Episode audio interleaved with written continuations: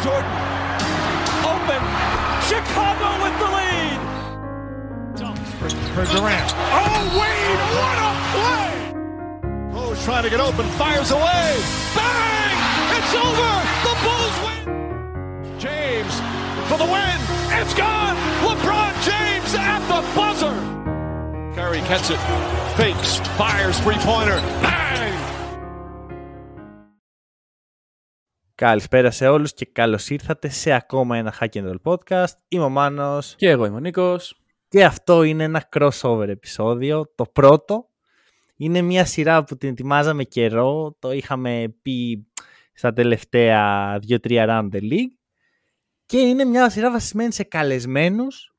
Να έρθουν εδώ, να τους κεράσουμε καφεδάκι ιδανικά, να τα πούμε και να πάρουμε και hot takes, γιατί αυτή είναι η δουλειά μας αυτό το community. Σωστό, σωστό. Σήμερα λοιπόν έχουμε τη χαρά να μας κάνουν ποδαρικό δύο από τα τρία μέλη των Podbusters, ο Ιάσονας και ο Άκης. Καλησπέρα.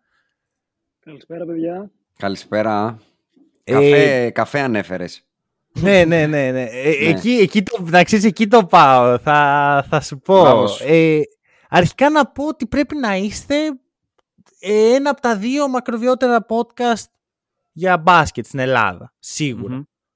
Ε, Δεν έχω ιδέα ναι, για να απαντήσω σε αυτό. Δεν έχω ιδέα, πραγματικά. Καλά, Είμαστε από το ε, για 17. μπάσκετ, NBA ο- Ναι. για μπάσκετ στα αλήθεια. Ναι, εντάξει, μπα- νομίζω το NBA μπάσκετ είναι. Ε, εμένα ποιο είναι το πόνο. Βασικά Εγώ είναι το επειδή μοναδικό είμαι- μπάσκετ, έτσι. Όλα τα άλλα είναι να είχαμε να λέγαμε. Όπα ρε, Ω. κάτσε, είσαι εδώ πέρα στο χάκερό και μπή- μπήκες στο Περίμενε, ένα ρε, λεπτό μη και Δεν με μας νοιάζει, γιατί δεν τσόκοψες. πανάμε όπου θέλεις. Πες μου, εσύ που αλλού παίζετε κανονικό, άθ- το κανονικό σπορ. ας Α, πούμε. αυτό λες. Ναι. Κοίτα, εμ- εγώ δεν υιοθετώ πολύ την άποψη Α, μόνο μην την NBA. υιοθετείς; Ευρωπαϊκό μπάσκετ, είμαι οκ με αυτό. Το Περνάω σκεπτόμενο το ωραία. λεγόμενο. Το σκεπτα... Το; Ε, άλλο το ωραία. Α, Περίμενε, άλλο το ωραία. Και εγώ, αν πάω μπουζούκια, ας πούμε, θα περάσω πολύ ωραία, αλλά δεν είναι μουσική αυτό. Ναι, βρε παιδί μου, Για- αλλά Αυτό ήταν ωραίο take. είναι, ξέρεις, άλλο πράγμα. Το ευρωπαϊκό. πράγμα. Βέβαια, Ναι. είναι σαν να βλέπεις γάμα εθνική στη- στο ποδόσφαιρο. Όχι, προφανώς. ρε, εσύ ξέρεις τι γίνεται. Ε, Λέμε τώρα αυτό το σκεπτόμενο μπάσκετ, το οποίο είναι μια έννοια την οποία κανείς δεν καταλαβαίνει τι σημαίνει, αλλά όλοι τη χρησιμοποιούν. Θεωρώ ότι υπάρχει ακόμα μια αγνότητα στο άθλημα στην Ευρώπη. Υπό σε ποια σχέση με έννοια. το- Ε, παιδί μου, ότι ξέρεις, κα- κα- παίζουμε πιο πολύ τακτικά, δεν μας νοιάζει το θέαμα καθόλου. Ε, το καθόλου τίνει να... Περίμενε. Ε, έχω ένα take εδώ. Το παίζουμε πιο τακτικά συμβαίνει όταν ε, δεν έχω ταλέντο. Δηλαδή, όταν δεν έχω ταλέντο, πρέπει να παίξω λίγο ταμπούρι. Ναι, Να, Ω, να, αυτό μπορεί. να, να Κοίτα. go creative που λέμε. Go creative. Αφού ρε εσύ όλο το, ταλέντο... δεν είναι μη πάνε και το τακτικό. παίρνουν. απλά είναι ταλέντο. Δηλαδή, αν πάρει ο Μέση την μπάλα στη- στο ποδόσφαιρο να πάμε και περάσει όλη την ομάδα και βάλει γκολ, αυτό δεν κάνει την ομάδα του λιγότερο τακτική. Απλά έχει ένα ποδοσφαιριστή που μπορεί να τους περάσει Λοιπόν, όλους. μισό, μισό. Μισό. Ναι. Επειδή Όσο ήθελα. θες. Ρε, εσύ, εγώ είχα ετοιμάσει εισαγωγή με εσάς. δηλαδή για εσάς. Και εμείς το πήγαμε πήγες στο τώρα, Μέση. Συγγνώμη, να το, κρα... να, περίμενε. να το Ακούς κρατήσουμε. Podbusters. Πε- Ναι. Ερώτηση. Αν ακούς Podbusters, σε ρωτάω. Ακούω πάρα Αν πολύ. ακούς, Ακούω γνωρίζεις ότι σχεδόν δεν όλα υπάρχει τα καμία ελληνικά. σκαλέτα, δεν υπάρχει τίποτα. Παίξ τον Gestapo, δηλαδή πες... Τι λες ρε μπρο, κόφτω. Αυτό. ναι, δεν υπάρχει. Όχι, όχι, δεν Όχι, είναι. όχι, το όχι, κύριο. όχι, όχι. Κόφτε το ναι, κύριο. αυτό ακριβώς. έξω, έξω, βάρτε. Και, και Δεν μένει σας μόνο φέραμε άλλο. εδώ για να μην σας αφήσουμε να Α, μιλάτε. ωραία, να εντάξει. Πείτε εδώ τι έχετε να πείτε. Ωραία. Ίσα ίσα, αυτό ακριβώς περίμενα. Α, το δηλαδή, περίμενες. για μένα είναι η τέλεια εισαγωγή στο ποιοι είναι οι Podbusters. Έτσι, μπήκαμε, ακριβώς, ναι. αρχίσαμε μια συζήτηση άπειρη που δεν τελειώνει ποτέ για το τι είναι μπάσκετ Καλά, και τι φυσικά και όχι. τελειώνει ρε. τελειώνει με το τι έχουμε δει. κιόλας. ναι, προφα... προφανώς βασικά. Ναι. Λοιπόν, να, να κάνω δύο ερωτήσεις μόνο θέλω. Πώς και γιατί Podbusters, δηλαδή τι, πριν πέντε χρόνια, πο- πέντε-έξι πόσο Το πώς 17. κάνετε; Δεκέμβριο του 17 Ρε, έχουμε πώς- γενέθλια σε λίγο. Ω, Α, θα τα γιορτάσετε εδώ πέρα. ναι, Ε. κάτι τέτοιο. Θα τα γιορτάσουμε με μικρόφωνα μετά από πέντε χρόνια. Σωστό, σωστό. Καλωρί. Λοιπόν, αλλά εγώ θέλω γιατί τότε δεν υπήρχαν ρε παιδί μου podcast. Ε, Δεν, ξέρεις, έχουμε πει την δεν ιστορία είναι στα ότι- podcast μας, θα την πω εντάχει για να μην κουράζω όσους μας ξέρουν και να βοηθήσω όσους δεν μας ξέρουν. Εγώ με τον Αντρέα το ξεκινήσαμε Ο Ανδρέας είναι into the music industry, να το πω έτσι, και γενικά στο production κομμάτι, ασχολείται επαγγελματικά. Και εγώ κάποτε, κάπου κάπως ήμουνα πολύ δραστήριος blogger ε, σε πράγματα τα οποία Οκ. έχω αποκηρύξει πλέον. Ε, βλέπει ευρωπαϊκό, ελληνικό μπάσκετ κτλ. Ε, Α, γι' αυτό το κράξα. Ω, δεν είναι κράξιμο. Ε, είναι, άμα, ναι, να σου πω κάτι. Ε, είναι σαν τον κομμουνισμό. Άμα έχεις ζήσει σε μια κομμουνιστική χώρα, δεν μπορεί να είσαι κομμουνιστής. Καταλαβαίνεις. δεν γίνεται. Κάπως έτσι. Άμα, άμα πέσει στη χύτρα, ε, δεν, μετά δεν ξαναπίνεις το ζωμό. Οπότε μαζευτήκαμε το 17 σε ένα καφέ. ε, εγώ, ο Αντρέας που δεν τον ήξερα και ένα παλικάρι που μας ένωσε, ας πούμε.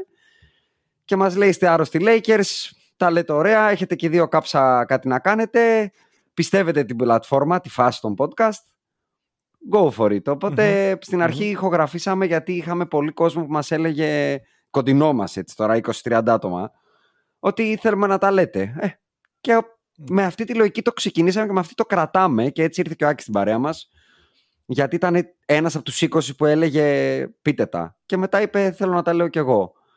Α, Άρα ήταν φαν ο Άκης. Ο ε. Άκης είναι ο κολλητός μου και συγκάτοικός μου από, τα... από το πολύ παλαιόθεν οπότε έχει ζήσει όλο το transition OK. blogger, NBA OK. κτλ, κτλ. Πάντα τα έλεγε, οπότε πήρε το θάρρος να βγει να τα πει και ο ίδιος. Οπότε more than welcome. Σίγουρα Τέλεια. ξέρει το περισσότερο μπάσκετ από τους τρεις μας. Γιατί, κάτσε, να, να, να δώσω λίγο το λόγο στον Άκη, γιατί ξέ- ξέρω ότι δεν έχει συνηθίσει να μιλάει μαζί με Ναι, τον... ε, αυτό, αυτό ήθελα να πω, ότι εγώ ε, απλά μπήκα στη φάση για να αφήσω τους άλλους δύο να μιλάνε και να κάνω ναι, μπράβο Jason, ναι, καλά τα είπες». Ρε, είναι, ξέρεις, είναι αυτό που λέμε ηρεμή δύναμη, ρε παιδί μου. Ξέρεις, είναι εκεί, θα, θα, όταν μιλήσεις, λες, όπα. Ξέρεις, λες, Τώρα μιλάει ο Άκης. Προσέχτε. Κοίτα, ε, γενικά νομίζω ότι αυτά που έτσι μου δίνουν πάτημα να βγω πιο μπροστά είναι οι Lakers, οι κακοί Lakers βασικά.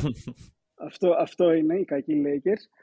Και όταν χρειαστεί να μιλήσουμε για κάτι που αφορά τα μπασκετικά. Κατά τα άλλα τα παιδιά το πάνε πολύ καλά στα όλα τα τριγύρω, δεν με χρειάζεται. Οκ. Είμαι Οκ, εκεί για να ναι. κουνάω την πετσέτα από τον πάγκο και όποτε χρειαστεί, ξέρεις. Εντάξει, σή- Από το- σήμερα από το να ξέρετε από το- δεν έχει. Σήμερα θα μιλήσεις. Σήμερα, ναι, σε φέραμε για να μιλήσεις, όντως. λοιπόν, οκ, εντάξει. Και επίσης είστε και νομίζω το μοναδικό podcast το οποίο έχει κάποιο income από αυτό. Μέσω του Buy Me a Coffee, το οποίο το έχουμε και εμείς πλέον. Και είναι, είστε, ξέρεις, οι άνθρωποι που μου μαθαν Μμμ. τι, ότι υπάρχει το Buy Me a Coffee. Δηλαδή έψαχνα ε, Patreons και τέτοια και ξέρεις, όλα ήταν λίγο περίεργα. Και λέω, α, Buy Me a Coffee, για να το δω και αυτό που το είχα στο μυαλό μου από εσάς. Ε, αυτό πώς, ε, πώς βγήκε ρε παιδί μου; Πώς μας ήρθε το να το κάνουμε monetize ή πώς βρήκαμε το Ε, buy me a γε- coffee; Όχι, όχι, πώς το σκεφτήκατε εξ αρχής. Δηλαδή ήταν τύπου, γου- αφού γουστάρετε κεράστια ένα καφέ, ήταν τύπου, Ε, κοίτα. θέλουμε να το εξελίξουμε. Ε, θα σου πω, ήταν κάτι απ' όλα. Ο Άκης έχει κάνει Αμερική, ας πούμε, και αυτός ασχολείται με τη μουσική πολύ. Σου είπα για τον Αντρέα, οπότε δεν είμαστε ρε παιδί μου στο πουθενά. Έχουμε μια καλή εικόνα του τι γίνεται στο εξωτερικό, σε όλα τα επίπεδα αυτά.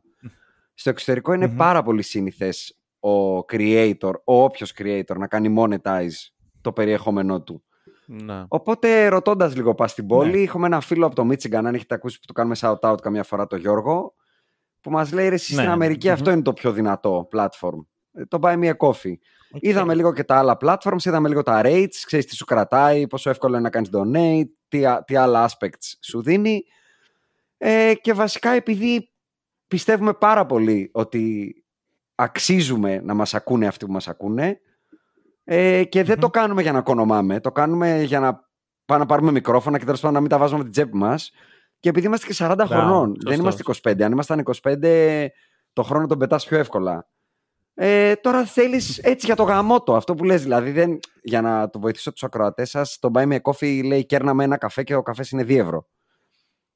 Μμμ. Δόξα τω Θεώ, ακόμα στη ζωή μου δεν έχω ανάγκη το 2 ευρώ. Οπότε πιο πολύ είναι για την καβλάντα, Ναι.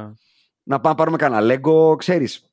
Να έχουμε να λέμε αυτό. Οκ. Ε, Παίζουν 40χρονοι με Lego, είναι... Κα- Ένα ε, λέγκο. ε, πρόσχε τι λες, κάτσε καλά έτσι. Είναι, ε, Τα βλέπεις εδώ, είναι στην παράταξη ναι, πίσω ναι, μου. πραγματικά δε, Οχο, οκ, δεν έχεις οκ. καλή εικόνα. Ναι, δεν έχεις Ε, καλή όχι, εικόνα, ακριβώς. φαίνονται. Εγώ να, να Δεν πω στον παίζω με κόσμο, Lego, ποιος δεν είμαι έχει collector. οπτικό. Είμαι collector. Έχει, δεν έχει Εντάξει. οπτική επαφή. Ο Άκης α- από πίσω του έχει ένα πανέμορφο το, τοπίο με δέντρα, δηλαδή πραγματικά. το Ναι, κοιτάω και λέω ότι καλύτερο έχω Μπράβο. δει. Και ο Ιάσας έχει λέγκο. Γιατί είναι σάπλουτο ο κύριος Άκης. Από τον Buy Me a Coffee μας τα έχει ρουφήξει όλα. Και μένει σε μεζονέτα. Στα Μέχρι βόρεια και προάστια. σπίτια. Μέχρι και σπίτια. Κατάλαβες. Ναι, ναι. Ενώ εγώ μπαίνω στο, στο υπέροχο. τριαράκι μου, διαμερισματάκι, μια γωνίτσα εδώ, κάτι κάδρα στριμωγμένα. Βλέπεις, δεν έχει χώρο να τα απλώσω. λοιπόν, τώρα όποιος δεν ήξερε ποιοι είναι οι Podbusters, τα 10 άτομα ξέρω εγώ, Ναι, ναι, νομίζω τώρα πως μάθαμε. ξέρει. Και πάμε λίγο, εντάξει, ε, το crossover έχει μια δομή την οποία είμαι σίγουρος ότι δεν θα κρατήσει για πολύ. Όσο αντέξω θα πω ότι έχει τέσσερα part και το πρώτο είναι ο λόγος που ήθελα να έρθω εδώ, να μιλήσουμε για επικαιρότητα. Ε, να πω, το είπατε ήδη, καμένοι Lakers τερματισμένοι, όπως και ο Νίκος. Μμμ. Ε, εγώ ένα Celtic fan δεν έχω φέρει εδώ πέρα. Ποτέ, ποτέ. Έχουν έρθει Knicks fan. Έχουν έρθει τύποι που λένε εγώ αγαπάω το μπάσκετ. Ένας ρε φίλε, να είναι τον Celtic. Εγώ αγαπάω δεν το υπάρχουν, ρε μπάσκετ. φίλε, και Εγώ αγαπάω το μπάσκετ. Ποιος είπε εγώ αγαπάω τον μπάσκετ. και εγώ αγαπάω τον μπάσκετ, αλλά ποιος το είπε; Δεν το είπε, απλά έτσι άμα το ρωτήσεις αυτό να σου πει, είναι φιλαράκι μας. Ε, δεν- anyway, το point μου είναι, πάμε να μιλήσουμε για Lakers. Και Ωραία. είναι κρίμα γιατί αν Επικαιρότητα, γινόταν πριν δύο επικαιρότητα ίσον χρόνια... Lakers. Όχι, Α. να σου πω. Ρε φίλε, Ε, καλά, είμαστε τρεις ναι. και είναι ένας. Πρώτον, Δηλαδή ναι. μπορούμε να τον ε, κάνουμε να μιλήσει για Lakers. Δεν. Θα σου πω. Για μέ- εμένα αυτό το πράγμα, κάθε φορά που σας ακούω ρε παιδί μου, είμαι σε φάση μακάρι να τους είχα εδώ, να τους τα ψάλω για τους Μισό Lakers λεπτάκι, πριν να δύο σου- Να σου χρόνια. βάλω μια άνω τελεία, επειδή θα μας ακούσουν και δικοί μας ακροατές. Πάρε 10 δευτερόλεπτα να πεις και για εσά. Είμαι τόσο χρονών και Α. είμαι αυτή η ομάδα. Να ξέρουν λίγο τον Εγώ αντίπαλο. είμαι 22. Ωραία. Αχα. ε, 22. ναι, δεν ναι, έχει ναι. κλείσει τα 23. Σωστά. Ναι, σωστά. Και είμαι Boston Celtics. Ωραία. Και εγώ Ωραία. είμαι 23 και είμαι Los Angeles Lakers. Τέλεια. Λοιπόν, Τέλεια. το Άρα πόσο έχετε λίγο γεννηθεί το 2000 και το 1999. Όχι, το 99 99 και Α, λίγο. ωραία, εντάξει. Ωραία, το 1999 και οι δύο. Και το 99 γεννηθήκατε, άντε να πούμε ότι επιλέξατε ομάδα το 5, το 2005, το 6, κάπου εκεί. Και είπες εσύ να γίνεις Celtics, κατανοητό. Και είπες και εσύ να γίνεις Lakers, κατανοητό. Πώς αντέχεις Ωραία. όμως να είσαι ακόμα Celtics, γιατί για τους Lakers το καταλαβαίνω. Μισό, να σου πω, να σου πω. Εγώ αρχικά έγινα ε, Celtic το 7. Ναι, αυτό λέω, κατανοητό. Είναι πολύ κατανοητό. Είχατε καλή που ομάδα. έχω τότε. πάει, εδώ θα σου πω, υπάρχει όμως, έχω πάει ένα ταξίδι με τους γονείς μου στη Βοστόνη. Οκ. Και Ε, είναι εντάξει. Όλη η Βοστόνη βαμμένη στα χρώματα του πρωταθλήματος. Το 8, όχι το 7, το 8. Μμμ. Είναι ακ- ακριβώς τη στιγμή που έχουν πάρει το πρωτάθλημα. Ε, δεν γυρνάς πίσω μετά. από αυτό. Όχι, όχι. Ό,τι Βαφτίσανε, και να Ναι, οκ. Ε, και να είμαι ειλικρινής, πιστεύω ότι αν έπρεπε να διαλέξω μεταξύ των δύο σε οποιαδήποτε φάση της ζωής μου, πέρα από τη φάση που ήταν ο D'Angelo Russell στους Lakers που είχα ένα μικρό ε, κόλλημα, θα διάλεγα Με έχεις Celtics. πατήσει κι Δεν εσύ. κράτησε και πολύ αυτή η φάση. Ναι, βέβαια. ακριβώς. Με έχεις Ένα πατήσει χρόνος κι ήταν. εσύ. Ναι. Η sophomore χρονιά του D'Angelo Russell. Αυτή είναι η μοναδική Εντάξει, Lakers ήσουν της ζωής μου ανήλικος που έχω τότε. συμπαθήσει.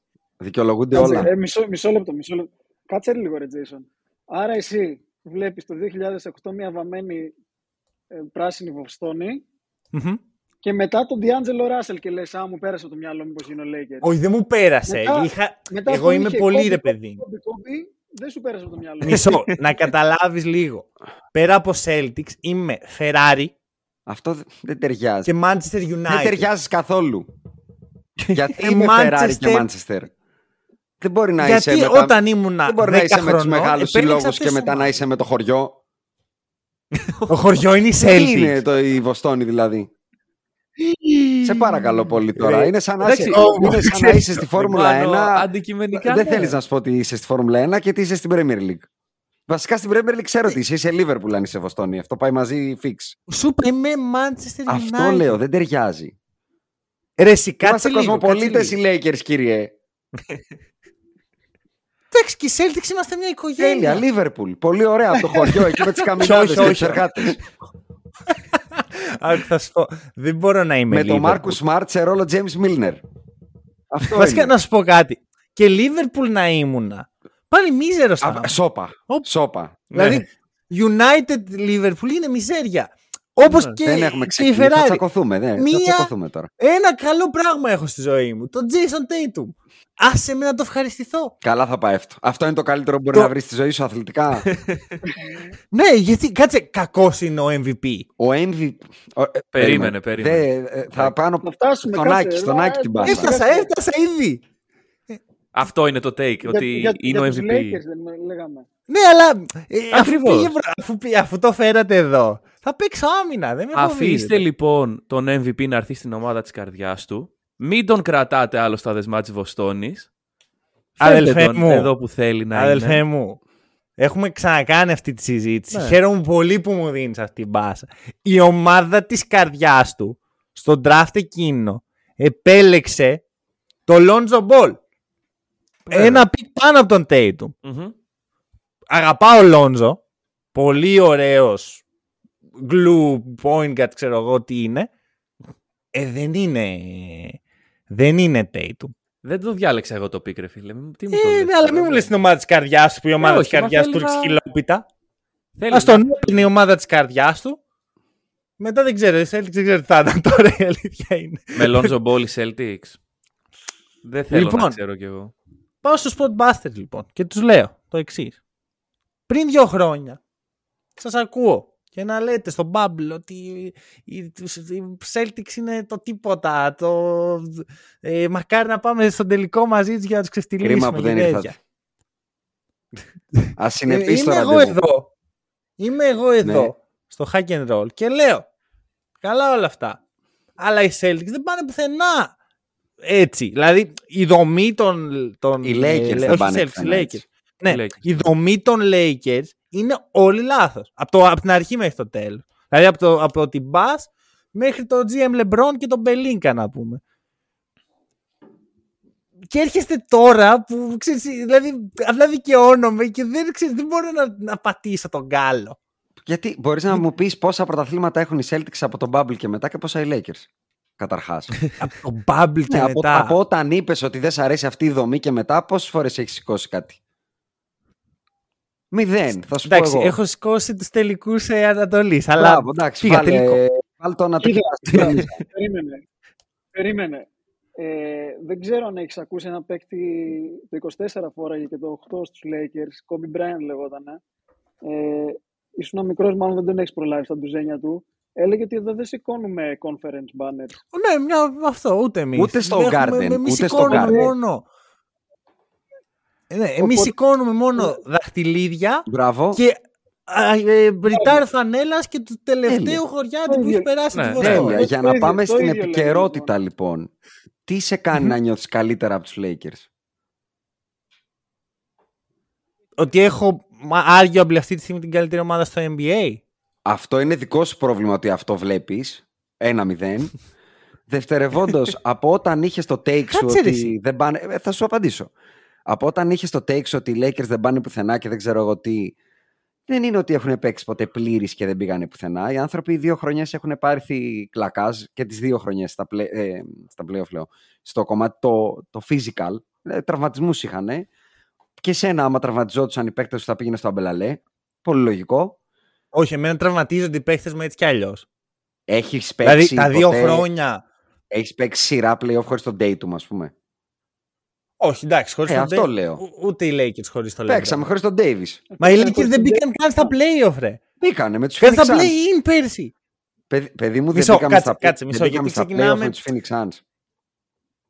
Ναι. Σαν φαβορή. Και χτύπησε Α, ναι, ο και Anthony τραυματίστηκε Davis. τον Dave. Έπαθε βαβά. Ε, Ωραία. Οκ, τι να κάνουμε. Καλά, εγώ δεν Και είδα πιο φαβορή. σύνηθες, ναι. Εγώ δεν είδα φαβορή.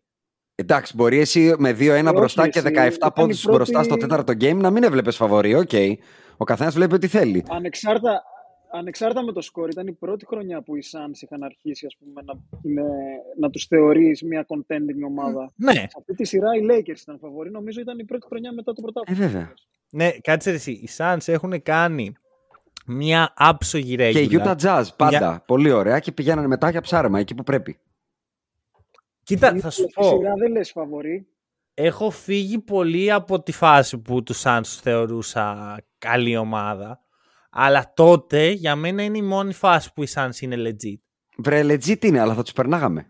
Εγώ δεν είπα ότι δεν είναι legit. Καλή ομάδα ήταν, αλλά ήμασταν 2-1 μπροστά. Είναι εσύ μεγάλο what if. Παιδί μου, Δηλαδή με την ίδια λογική δύο-ένα ξέρεις, μπορώ να πω μπροστά. εγώ ότι αν ήταν ο Ρόμπερτ Williams που δεν μου άρεσε καθόλου Περίμενε. αυτό. 2-1 μπροστά είναι οι Lakers και Ναι. παίζουν το τέταρτο game και κερδίζουν 17 πόντους και τραυματίζει τον Davis. Ε, το, το δεδομένο Τραυματίζει σου λέω. το. Τίποτα. Ωραία. Αυτό λέω. Και λέω Και ρε λοιπόν Μανώλη, ότι, αυτό που λέγανε τότε. Ναι, πες, πες. ε, Εύα. ε, πανα- να ολοκληρώσω το take περί Celtics και Lakers. Ναι, ναι. Οι Celtics όντως οι άνθρωποι κάνανε μια πραγματική υπέρβαση πέρσι. Κανείς δεν τους περίμενε. Αλλά καλός ή κακός δεν έχουν κάνει κάτι παραπάνω από τους τελικούς των Phoenix Suns που πήγανε και αυτοί τελικούς από τη Δύση την άλλη Οκ. πρόπερση. Ναι. Ε, τους βοήθησαν κατ' εμέ οι συγκυρίες. Δεν θεωρώ ότι θα ήταν στους τελικούς αν ο Γιάννης ήταν πλήρης π.χ.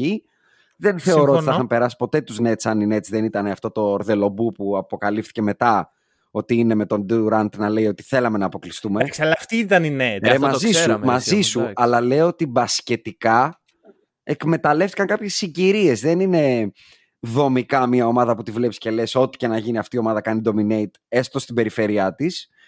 Το ίδιο δεν ισχύει για τους Lakers, το bubble. Θα- να, να ολοκληρώσω και θα νομίζω θα καταλάβεις τι θέλω να πω. Και καταλήγω και λέω ότι ακόμα και τώρα που αυτή τη στιγμή που μιλάμε έχουν το καλύτερο ρεκόρ του NBA, αν, αν βγούμε στο δρόμο και ρωτήσουμε 10 ανθρώπους που βλέπουν NBA, πες μου το, το πρώτο φαβορή για σένα, θεωρώ ότι δύο στους 10 θα σου πούνε τους Boston Celtics. Και κλείνω και λέω ότι και οι Lakers δεν είχαν ε, ποτέ χτίσει, ακόμα και ότι πήρανε την κούπα τότε, δεν είχαν χτίσει μια δυναστεία, να το πω έτσι. Πήγανε σε win it now mentality και αυτό το win it now με Μμμ. τόσο short roster, τέλος πάντων τόσο top heavy roster, ε, επαφίεσαι πάρα πολύ στο να μην σου χτυπήσει ο LeBron ή ο Davis, γιατί δεν έχεις το υπόβαθρο να συνεχίσεις σε βάθος χωρίς το Middleton που πήγαν οι Ναι. Bucks π.χ. ή άλλες Εντάξει, πιο εγώ δομημένες συμφωνώ. Κοίτα. ομάδες. Οπότε οι Lakers Θα είναι σου top πω. heavy και αν παίζουν έχουν πολύ μεγαλύτερο ταβάνι κατά τη γνώμη μου από τους Celtics. Οι Celtics είναι μια πολύ πιο δημοκρατικά δομημένη ομάδα με πιο spread το talent αλλά που έχει πολύ μικρότερο ταβάνι κατά τη γνώμη μου. Αυτά. Μισό λεπτάκι. Να, να, να γίνω λίγο. Να, να βάλω την ίντρικα. Θα προτιμούσατε να έχετε το δίδυμο. Καλά, long term, ok, δεν ρωτάω. Τώρα, Davis, LeBron ή Tatum Brown με την πιθανότητα του τραυματισμού μέσα. Γιατί και αυτό πλέον στο NBA μπάσκετ παίζει. Κάτσε, ε, περίμενε τώρα. Υπό ποιες συνθήκες το λες, για να παίξουμε regular season ή για να παίξουμε. Όχι, για να πάμε μέχρι το Εγώ- τέλος. Για να πάμε μέχρι το τέλο. Δηλαδή και με τη regular μέσα και με την. ε, Ναι, περίμενε όμως. και Η τα υπόλοιπη ομάδα. Εντάξει, δεν μπορεί από να πού είναι. ξεκινάς. Ε, εντάξει, από το δίδυμο. Ναι, θα σου λέει ο ξεκινάς. άλλος σε Περίμενε, GM, πάρε ε, δύο πάει. Παίκτες. Ναι. Ναι, τους δύο παίκτες αυτούς θα τους πάρω, αλλά μάλλον δεν θα χτίσα έτσι τους Lakers. Όχι, εγώ σου λέω μεταξύ των δύο, ρε παιδί μου. Μεταξύ των δύο διδήμων. Εγώ, μέχρι να σταματήσω ο LeBron να παίζει μπάσκετ θα διαλέγω τον LeBron James και τον Anthony Davis. Συγγνώμη.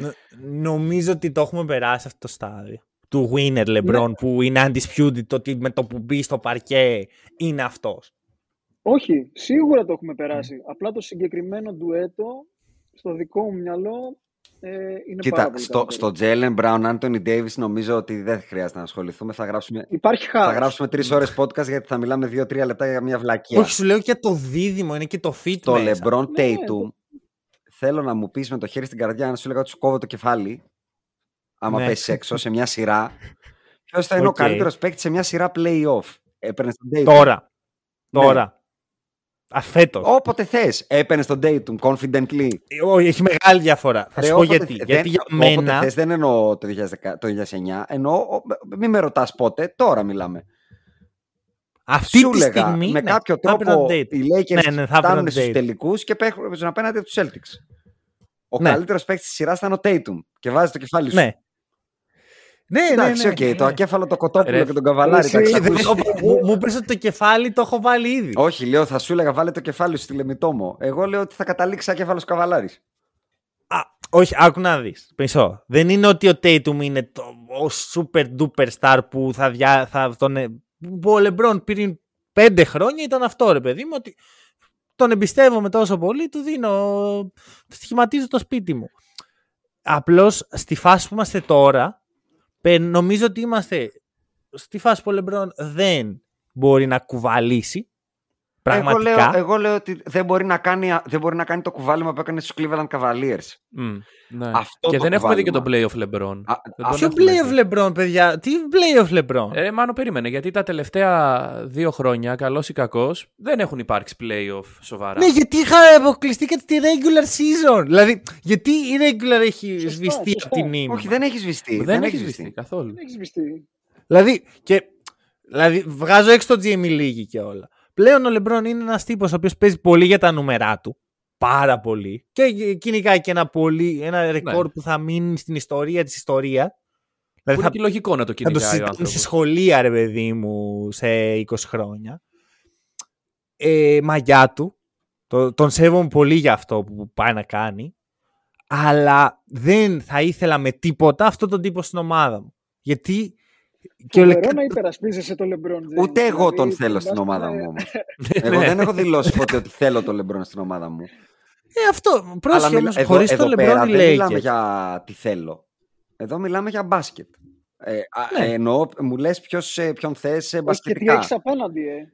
Μπασκετικά λοιπόν, αν πάρω, να σου το πω αλλιώς, αν πάρω όλους, όλους τους υπόλοιπους 10 από τη 12 των Celtics και τους βάλω στους Lakers του LeBron και του Davis και πάρω τράμπα και βάλω τους 10 των Lakers και τους βάλω στους Celtics, οι Celtics έχουν το χειρότερο ρεκόρ στη λίγα και οι Lakers έχουν, είναι αίτητοι.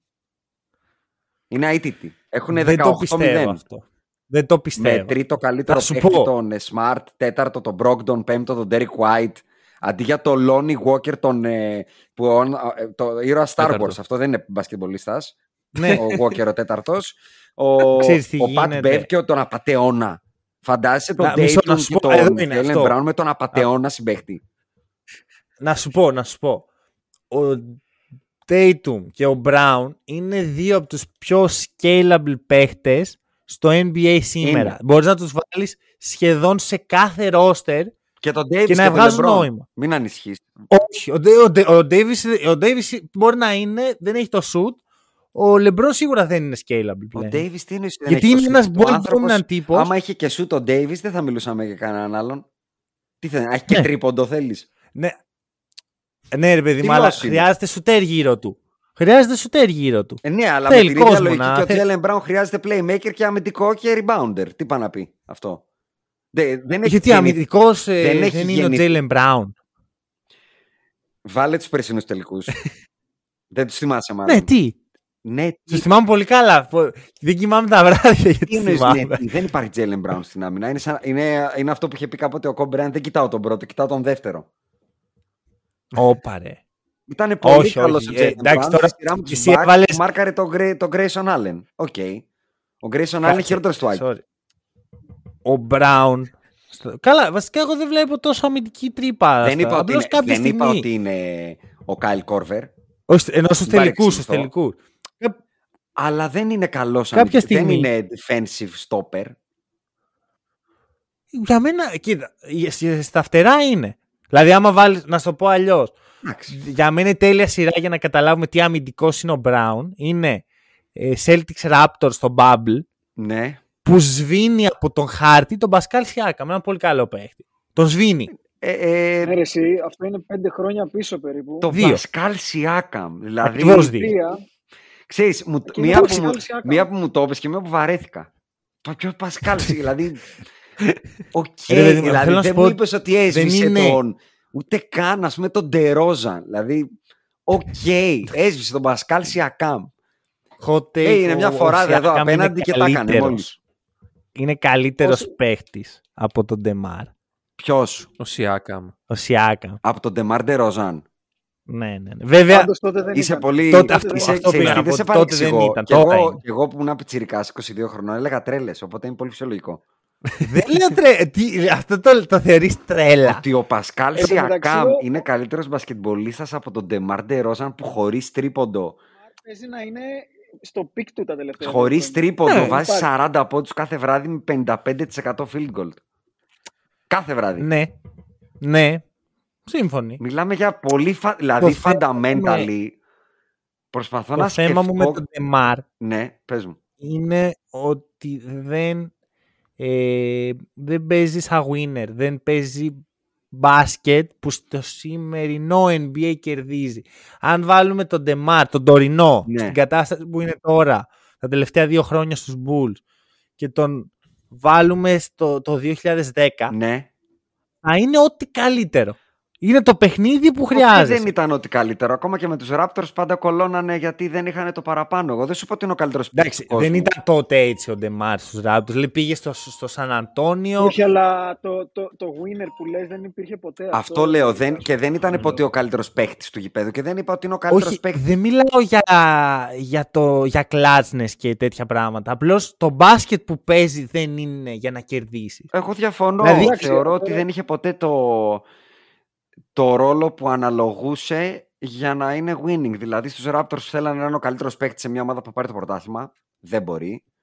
Στους San Antonio Spurs ήταν πολύ άτυχος γιατί πήγε σε πολύ κακή έκδοση των San Antonio Spurs. Ναι. Και με Σωστά, τους Chicago ναι. Bulls σε μένα δεν μου βγάζει από το μυαλό ότι αν ο Lonzo Ball πέρσι δεν πάθαινε φουίτ, οι Chicago Bulls θα είχαν κάνει πολύ μεγάλο θόρυβο στα playoff. Άρα μιλάμε για δεύτερο, τρίτο καλύτερο. δεύτερο ή ναι, τρίτο; δε, Επίσης- δευτερότριτο. Επίσης, Δευτερότριτο. Εγώ θα πω Παιδιά, τρίτο. Τρίτο, οκ. Ε, Fine by me. Ο Siakam δεύτερος. Ο Siakam όμως Ποτέ, είναι αποδεδειγμένα. Ποτέ, ποτέ, ποτέ. δεύτερος. Παίρνει πρωτάθλημα Κάτσε, ρε, το- ομάδα με τον Pascal Siakam δεύτερο παίχτη. Ποτέ. Φυσικά είναι, έγινε Ποτέ, αυτό. ποτέ. Συνέβη. Δεν και μάλιστα συνέβη. όταν ο Siakam δεν ήταν Περίμενε. αυτό που είναι τώρα. Δεν συνέβη, γιατί με την ίδια λογική πήρε και με playmaker το Λάουρι. Δεν συνέβη, απλά κόψαν τον μπάσκετ Golden State. δεν συνέβη. Τι συνέβη; Ε, κα- Ε, τι; Εντάξει, έγινε. Ε, δεν ευχαριστώ μπορούμε να πολύ. διαγράφουμε τα πάντα επειδή Ρε, τραυματίστηκαν. εσύ δεν το Μισό διαγράφω, λεπτό, αλλά μισό 100 λεπτό, φορές να μισό ξαναπαίξουν λεπτό. δεν το ξαναπαίρνει. Αυτό λέω. Δεν είναι ένα legit πρωτάθλημα. μισό λεπτό, μισό λεπτό. Η κουβέντα ήταν αν ο Τζέιλεν Μπράουν είναι καλός αμυντικός. Ναι. ναι, κάτι τέτοιο Ωραία. ήταν. Ο Πασκάλ Σιακάμ, λοιπόν, στο δικό μου μυαλό, δεν είναι ούτε στο 1 δέκατο καλός επιθετικά όσο είναι ο Ντεμάρ Ντερόζαν σήμερα. Επιθετικά ναι. Ναι, σίγουρα. Ωραία. Άρα η κουβέντα είναι ο παίκτης Τζέιλεν Μπράουν που είναι defensive stopper μπορεί να σταματήσει τον Πασκάλ Σιακάμ; Ναι, μάλλον Μπορεί. ναι. Μπορεί να σταματήσει τον Ντεμάρ. Στο Ποτέ. δικό μου μυαλό θα φάει 30 πόντους. Ποτέ. Μπορεί να τον ζωρίσει, θα πω εγώ. Ε, το να ζω... Άμα ζορίζει δεν είσαι defensive stopper. Defensive stopper είσαι αν βάζεις 30, είτε θα βάλεις 30 με 45 shoot, είτε θα βάλεις 15. Κα- Να Αυτό του είναι το, το να δικό του το μου δώσουμε με μυαλό. εικόνα. Κατά τα άλλα, Defensive stopper είσαι είσαι αν απλά είσαι ο Kobe solid Bryant. αμυντικός. Πες το έτσι, Άκη. Δεν είναι κακό. Πες το. Ε, μ' αρέσει, μ' αρέσει η πάσα. Αρχικά ε, δεν το έχετε δει ακόμα γιατί δεν είναι 100% έτοιμο. Έχουμε ένα πολύ ωραίο σχέδιο για το σημερινό podcast. Πολύ Το ωραία. οποίο είναι κόμπι. Ξέρεις, επειδή Τι θα στο- ήταν δηλαδή; Tatum; Ναι, ναι, Ε. δεν μπορούσαμε να βάλουμε κάτι. ε, ναι, θα μπορούσε να, να είναι ο Κόμπι και δίπλα ο Tatum, έτσι αγκαλιά. Αλλά ε, να ευχαριστήσουμε το φίλο μας και πλέον συνεργάτη μας Δημήτρη Δελιπέτρο για το σκιτσο Μμμ. Πραγματικά πιστεύω θα σας αρέσει πολύ. Το οποίο είναι στο thumbnail του επεισοδίου. Ναι, ναι, ναι. Είναι... Τώρα, να, να πω το εξής. Μιας και θα πάω λίγο προς τα Να εκεί σου πω γιατί μου κάτι, άρεσε να σου, σαν. να σου δώσω ένα input επειδή είπες για επικαιρότητα. Θεωρώ ότι τόση ώρα, επειδή μιλάς για επικαιρότητα, θα έπρεπε να μιλάμε για τον Στεφ Κάρι. Αυτή, για μένα αυτή είναι η Οκ. επικαιρότητα του NBA. Πριν πάμε στο Στέφεν Κάρι, που θα εννοείται ότι Οκ. αξίζει. Σα- Δηλαδή είναι αγαπημένο θέμα. Βέβαια θα συμφωνήσουμε. Και δεν λέει. Ε, όχι. Μ' άρεσε Μπορεί έτσι. να μην συμφωνήσουμε, δεν ξέρεις τι έχει take ο καθένας. Όχι, όχι. Θα σου πω για τον Γκόμπι. Πολύ Θεω... επίκαιρο. Πόσο καλός αμυντικός θεωρείς ότι ήταν. Θεω... Συγκριτικά με τι τους θεωρώ Άπα, ή άπα, τι όχι. ήτανε; Όπα. Όπα, όπα. Θεωρείς και ήταν. Άκη, δηλαδή... προχώρα, αγόρι μου. Κάτσε λίγο. Ε, τον έχεις δει να παίζει. Ναι, ναι, ναι. Ωραία. Τον, τον Σίγουρα- πρόλαβα στα αρκετά σίγουρα- τελευταία του. Μπράβο. Ο Κόμπι δεν θυμάμαι πόσες first all defense έχει. Πάντως ήταν τύπου κάθε χρόνο μέσα. Εντάξει. Αυτό είναι Ε, στάνταρ. αυτό, αυτό είναι Ε, ε, όχι. το, το metric. Αλλά νομίζω ότι δεν χρειάζεται καν Μισό. να πάμε εκεί. Δεν είπα ότι είναι κακός αμυντικός. Όχι, όχι. Ήταν ο παίκτης που έλεγε ε, Κόμπι, θα μαρκάρεις ε, τον Vince Carter. Θα μαρκάρεις τον καλύτερο wing player της άλλης ομάδας. Θα μαρκάρεις τον Jordan, βασικά. Μμμ. Ξεκινάμε από εκεί. Έχει 12 all Ε, defensive. ο- 9, ο 9 first έχει. Δε- 9 first και 3 second. Και Γενικά, στο ναι. peak του ηλικιακά, αν πούμε ότι πριν τα 30, ε, σου έβαζε 30 μπροστά και μάρκαρε τον καλύτερο παίχτη πίσω. Και κλείδωνε. Δεν είχε Ναι. μάνα Ναι, ναι, ναι. πατέρας. Είχε Όχι. κλείδωμα. Ε, Λουκέτο. Ναι. Θα πω, όχι, εγώ θα πω ότι ήταν elite ε, point of attack defender. Δηλαδή, τον παίχτη που έχει την μπάλα, τον παίχτη που κατεβάζει, τον παίχτη που χειρίζεται, τον, ε, μπορεί να τον διαλύσει. Off-ball, όχι και τόσο. Που για μένα Off-ball, η off-ball κάνει, άμυνα τι- είναι τι οριακά εννοείς, εξίσου ε, σημαντική. Off-ball τι Όχι εννοείς οριακά, είναι όμως; εξίσου σημαντική. Να κυνηγάω Ότι- τα passing εννοεί. lanes, ας πούμε. Ναι, ναι, ναι, να θα σε κυνηγήσω, θα σε. θα, θα, πε- θα, πε- αυτό δεν θα είναι. Περίμενε, βγω για να μην τα μπερδευτούμε. Αυτό δεν είναι πολύ εύκολο να το κάνει ένας παίχτη φτέρου. Ναι. Δηλαδή, α, Ναι, α, α, μπράβο. αυτό που λες, το, είναι η δουλειά του Σίρτη, ας πούμε. Δηλαδή, δεν, μπορεί να- Ο, είναι, θεωρώ ότι δεν, μπορεί, είναι να, δεν μπορεί να είσαι για να help είσαι elite. defender όταν κυνηγάς τον Michael Jordan. Πώς το πάω να Περίμενε. δώσει βοήθεια Όχι στη- help, όχι help. Ε, πώς, όχι, πώς- όχι πώς θα απαραίτητα πας help. Και off-ball; help, αλλά Ο- και να μην Off-ball χάνεις σημαίνει καθόλου τον ότι παίχτη σου. Off-ball σημαίνει ότι παίζει ο άλλος, ο αντίπαλός μου και αυτός που μαρκάρω εγώ δεν έχει την μπάλα, οπότε εγώ θα παίξω off-ball άμυνα. Αν εγώ όμως μαρκάρω Ναι. π.χ. Ε, εγώ- τον εγώ Jason όταν- Tatum, δεν μπορώ να ρισκάρω να πάω να κλέψω την μπάσα του Μάρκου Smart τη διαγώνια. Γιατί θα φύγω από τον Tatum και καληνύχτα. Οπότε είναι λίγο αυτοαναιρούμενο Όχι, δεν μιλάω ότι μόνο ο για παίκτης βοήθεια. χάρη τον καλύτερο της άλλης ομάδας προφανώς δεν μπορεί να είναι και να δίνει βοήθεια στη weak side. Δηλαδή, Δεν είναι μόνο Είναι. η βοήθεια. Είναι Που είναι, αυτό. η- άμα δεις, ε, γιατί έχω δει διάφορες αναλύσεις για την άμυνα του, του Κόμπι, γιατί με ενδιαφέρει πάντα σαν θέμα. Ε, δηλαδή αυτό, πόσο καλός ήταν αμυντικός ο Κόμπι, κάποια στιγμή ρώτησα τον εαυτό μου αυτό. Ε, υπάρχουν φάσεις που κοιμάται λίγο. Αυτό εννοώ. κόμπι. Δηλαδή χάνει τον παίχτη Εσύ- τελείως. Δεν υπάρχει, δεν υπάρχει κανένας elite αμυντικός που να μην έχει φάει backdoor pass αυτός. Ε, καλά. συζητάμε τώρα. Δεν λέω μία και δύο. Προφανώς θα χάσεις. Και επίσης το NBA στο μπουζένια του Kobe ήταν πάρα πολύ, πώς να το πω, player-centric. Δηλαδή Μμμ. θα έπαιζες τον παίκτη σου άμυνα. Ισχύει, Δε- ναι. Σήμερα έχει γίνει πιο ζώνη, πιο ομαδική άμυνα, πιο πιο πιο. Τότε η δουλειά σου ήταν να κλειδώσεις τον παίκτη σου. Ναι. Αυτό έπρεπε Η- να η- κάνεις και να πάρεις Η rebound. απάντησή μου στο πόσο Επίσης, καλός αμυντικός σε είναι. Έλα, ναι, Jason, ναι, ναι. Ε, Επίσης αυτό που λες για τα κλεψίματα που νομίζω σταθερά είχε δύο και κάτι κλεψίματα ειδικά όταν ήταν νεότερος ε, το οποίο είναι πάρα πολύ καλά για wing defender. Εγώ κάνω τον αντίλογο ότι ο Wade που ήταν ένας παίκτης που ήταν πιο μέτριος αμυντικός αλλά καλός κυνηγούσε πάντα τα passing lanes και κυνηγοντας τα passing lanes δημιουργούσε πρόβλημα στην ομάδα του. Μπράβο. Αυτό, αυτό Δηλαδή, ακριβώς. Υπά- υπάρχει και αυτός ο αντίλογος όταν θες να είσαι ο παίκτης που πάντα θα κυνηγάει την μπάσα. Μμμ. Εγώ συμφωνώ με αυτό που λέει ο Άκης και πιστεύω ότι έχει να κάνει με το να συγκρίνουμε όμοια πράγματα. Δεν μπορείς να συγκρίνεις τον Kobe Bryant, ακριβώς επειδή το μπάσκετ έχει αλλάξει, την άμυνα που παίζει ο Kobe Bryant τότε, με το πώς παίζει σήμερα μ, άμυνα Μα ο δεν, Tatum, δεν ας σύγκρινα πούμε. κάτι. Απλώς είπα Ναι, ναι, ότι ναι, αλλά ο Κόμπι είναι κορυφαίος στον χειριστή, μέτριος off-ball. η έννοια του καλού και του Εκεί το. κακού όμως και το μέτριος και τα λοιπά έχει να κάνει και με το τι έχει σημασία. Δηλαδή, και τι έχει σημασία στη σε- περίοδο που παίζουμε. Ντροπή. Να, δηλαδή, Δεν είναι να, από το ίδιο μου το, το, μέσα στο σπίτι μου, δηλαδή να μου Όχι, πεις ότι δεν- off-ball άμυνα δεν έχει σημασία. Δεν ρε σου λέω φίλε. ότι off-ball άμυνα δεν έχει σημασία. Σου λέω ότι έχει αποκτήσει περισσότερη σημασία τα τελευταία χρόνια από ό,τι είχε πριν από 10-15. Εντάξει, αλλά είναι. Τε, Τέλος πάντων, εντάξει, ε, θα το Εγώ πάω θα σου- πολύ. ε, ε, δεν υπάρχει. Θα σου πω ότι στο, στο, στο κομμάτι μια το λογική visual, που- η απάντηση περί ικανότητας Kobe Bryant στην άμυνα δίνεται εν μέρη στο ντοκιματέρ για την Dream Team. Αν το δεις θα τα καταλάβεις. το έχω, τη το- το διαφορά έχω δει, δεν- επίπεδου δεν από είμαι φαν. οποιονδήποτε άλλον, από τους καλούς που έχει εκεί. Και η άλλη είναι αν βάλεις και δεις τα λίγα ματς που δυστυχώς έπαιξε εναντίον του LeBron James που μαρκάρει το LeBron James Μμ, στο peak του. Οκ. Στο απόλυτο peak. Μμμ. Όταν ο LeBron James, αν του βάζεις μπροστά το σινικό τείχος, θα το έκανε άμμο. Ε, έχει πάρα Μμμ. πολύ πλάκα το πόσο εκπληκτική άμυνα παίζει. Και δεν είναι στο κομμάτι Εντάξει, το δεν physical, είναι. είναι εδώ το Δεν- πόσο καλή άμυνα παίζει. Δηλαδή, το πόσο τον οδηγεί μονίμως να κάνει τη χειρότερη δυνατή επιλογή και ας τη βάζει, γιατί είναι ο LeBron James. Ποτέ ο LeBron James Μμμ. δεν καταφέρνει σε αυτά τα μάτς, ακόμα και όταν ο Κόμπι είναι πιο γερασμένος, είναι το 11, το 12, δεν καταφέρνει ποτέ να κάνει αυτό που κάνει σε οποιονδήποτε άλλο παίχτη του κόσμου. Και μιλάμε για πολύ, σωματική, πολύ σημαντική σωματική διαφορά. Δηλαδή, Mm, ο OK, Kobe OK. Bryant Εγώ, για όχι, εγώ μένα ήθελα κυρίως το έχει- take σας.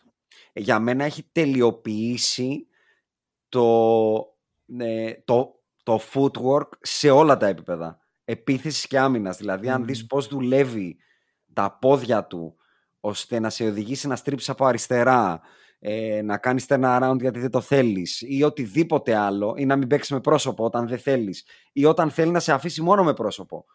Είναι... Γι' αυτό και τον θαυμάζω τόσο πολύ. Ε, το είπε πάρα πολύ ωραία ε, στην υπερβολή του ο Σαΐ Γκίλγκιους τις προάλλες. Είναι Jordan on steroids στο κομμάτι της τελειοποίησης της μπασκετικής τέχνης. Και γι' αυτό, για να κάνω πάσα στον εαυτό μου που είναι από τα αγαπημένα μου, ε, γι' αυτό είπα πριν και για το Steph Curry.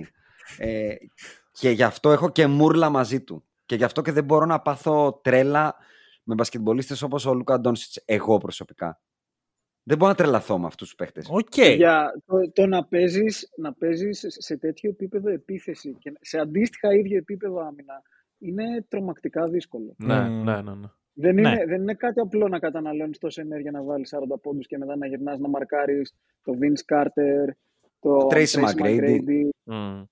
Ε, Μμμ. Μιλάμε τώρα για παίχτες που ξυπνάνε απλά χωρίς τίποτα να κατουρήσουν και βάζουν 40 πόντους στον ύπνο τους. Δεν είναι Ναι. απλά τα πράγματα.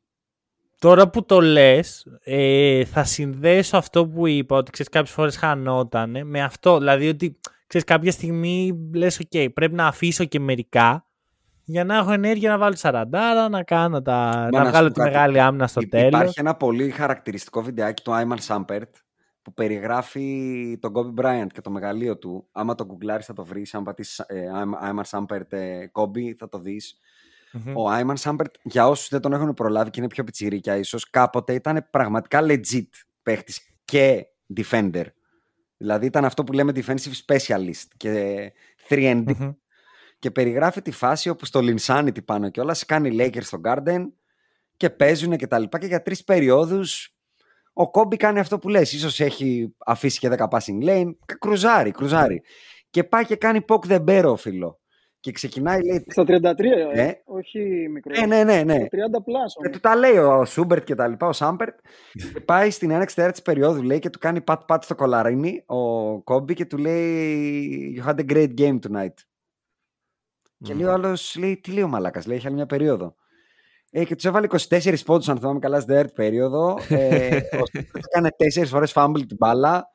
Ε, ο, Λιν- ο, Μμμ. έπιασε το Jeremy Lin, λέει, και έκανε 0 στα 9. Δεν το θυμάμαι απ' έξω. Τώρα μπορεί να λέω και paraphrase κάποια πράγματα.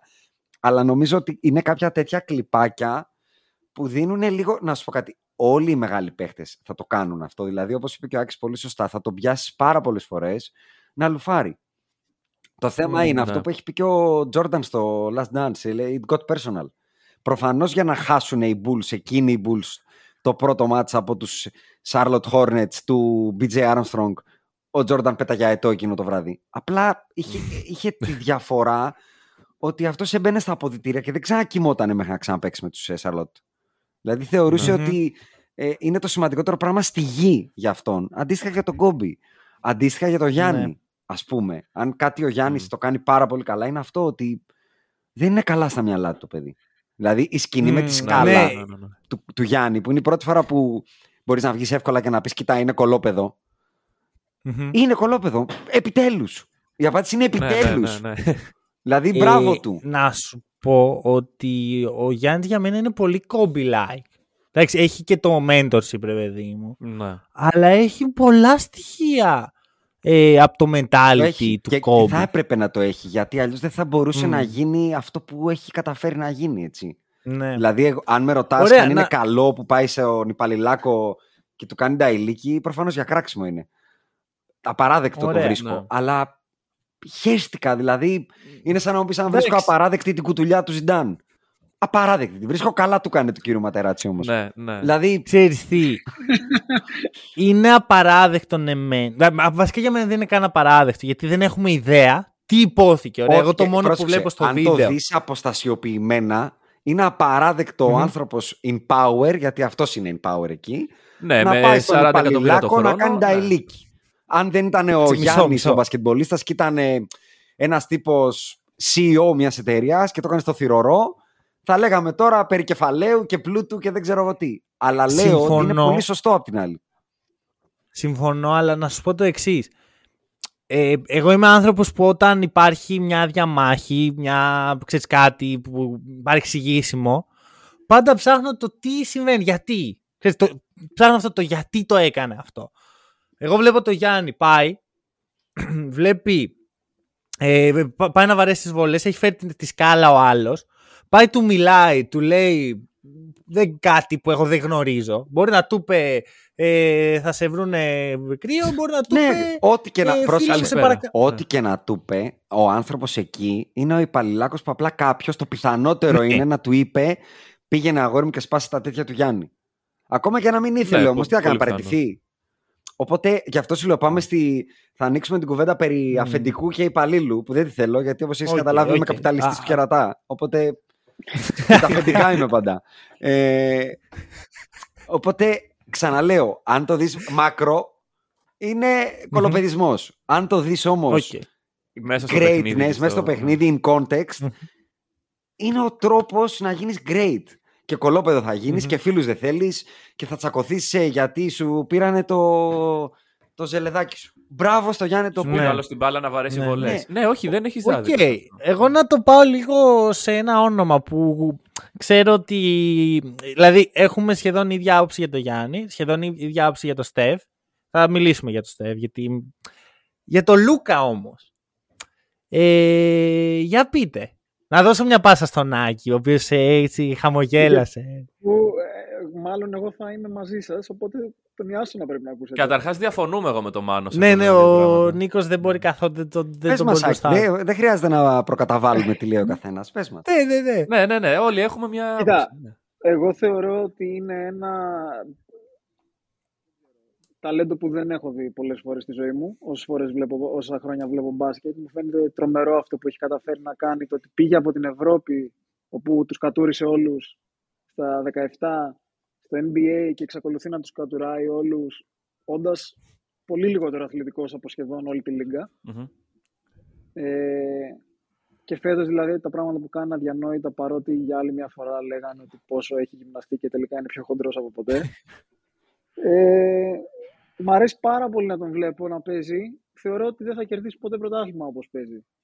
Οκ. Αυτή είναι η άποψή μου για τον Λούκα. Ένας τρομερός παίκτης που εντάξει, και μέσα σε ένα NBA που για μένα δεν υπάρχουν πλέον οι superstars που υπήρχαν παλιότερα. Οπότε Μμμ. ξεχωρίζει περισσότερο. Οκ. Ε, Ιάσονα, take. Ιάσονα. Ε, θα το συνδέσω με την προηγούμενη κουβέντα. Η πάγια κριτική μου στο Λούκα Ντόνσιτς είναι ότι είναι ντολμάς. Δεν είναι ότι ούτε δεν ξέρει μπάσκετ, ή ότι δεν είναι υπερταλέντο. Δηλαδή σε όσα λέει ο Άκης, μπορεί να του επιβεβαιώσει ο Τολμάς Άκης. στο μυαλό. Όχι, θα σου πω. Μεγαλώνοντας, άρχισε να με ενοχλεί πάρα πολύ να βλέπω πολύ ταλέντο και λίγη δουλειά. Δηλαδή, άρχ- έμαθα να εκτιμώ περισσότερο τη δουλειά σε σχέση με το ταλέντο και πόσο μάλλον όταν έχεις ταλέντο να μην το δουλεύεις. Και ξέρεις ποια ήταν κιόλας η, η μεγαλύτερη γενεσιουργός αιτία, ο Μίλος Τεόντοσιτς. Αυτό το παιδί, μπορεί να σου πει ο Άκης, ε, ε, κο- ε, θα έπεφτα από τον μπαλκόνι για πάρτι του. Δηλαδή, δεν το πίστευα αυτό που έβλεπα όταν πρώτο έπαιξε στον Ολυμπιακό. Ε, έβλεπα βασικά τον καλύτερο παίχτη του κόσμου, αν ήθελε να είναι. Έβλεπα ένα παίχτη ο οποίος μπορεί να περάσει την μπάλα με οποιονδήποτε τρόπο, να την πάει οπουδήποτε στο παρκέ και να την κάνει ό,τι θέλει, με on top of that τα μεγαλύτερα κάκαλα Σέρβου μπασκετμπολίστα που είναι και δύσκολο να μην τα έχεις μικρά, που έχω δει ποτέ δηλαδή. Είχε άγνοια. Ήταν 19 χρονών και μπήκε στο Final Four του Βερολίνου και την πέταγε από τη σέντρα και έμπαινε. Π.χ. ή με τους Ισπανούς, με τη Σερβία. Αλλά μεγαλώνοντας και ήμουνα και σε μια ηλικία που έβγαινα τότε, τον έβλεπα κάθε βράδυ δίπλα μου να μπεκροπίνει. Κάθε βράδυ δίπλα μου. Ήταν στο ίδιο μαγαζί, έπινε ένα μπουκάλι Johnny Black και την επόμενη μέρα έμπαινε και βάζει 30 πόντους. Μεγαλώνοντας λοιπόν, άρχισε να με ενοχλεί πάρα πολύ αυτό ε, σε όλα τα επίπεδα, ποδοσφαιρικά, Φόρμουλα 1, πάρ' το όπως την μπορώ να σου πω πολλά παραδείγματα ταλέντων που ήταν. Ε, είναι, είναι- με ενοχλεί πάρα πολύ να το χαραμίζεις το ταλέντο σου και θεωρώ ότι. Ο, Θεωρείς ο ότι Λούκα- μπορεί να αλλάξει αυτό; Δηλαδή, ένας παίκτης ο οποίος έχει Μισό. ξεκινήσει με αυτόν τον τρόπο να. Μισό, πριν, το, πριν πάμε εκεί, να πω κάτι. Δεν πιστεύω ότι ο Λούκα δεν δουλεύει. Περίμενε. Για να, για να το βάλω περισσότερο in context. Δεν λέω ότι είναι κάθε βράδυ και μεθάει όπως ο Μήλος. Ε, γι' αυτό ο Μήλος πήγε στους Clippers, τσίμπουσαν τα μάτια τους όλοι, λέγανε «Θεέ μου τι κάνει αυτός», αλλά έπαιξε 30 μάτσα άντεξε. Γι' αυτό και ο Λούκα Ντόνσιτς είναι αυτό που είναι. Μπράβο. υπάρχει η scale του πόσο χαραμίζει το ταλέντο σου. Αλλά το ότι ο Λούκα Ντόνσιτς ακόμα και ο ίδιος βγαίνει και παραδέχεται ότι ήρθα μετά την, μετά την προετοιμασία out of shape.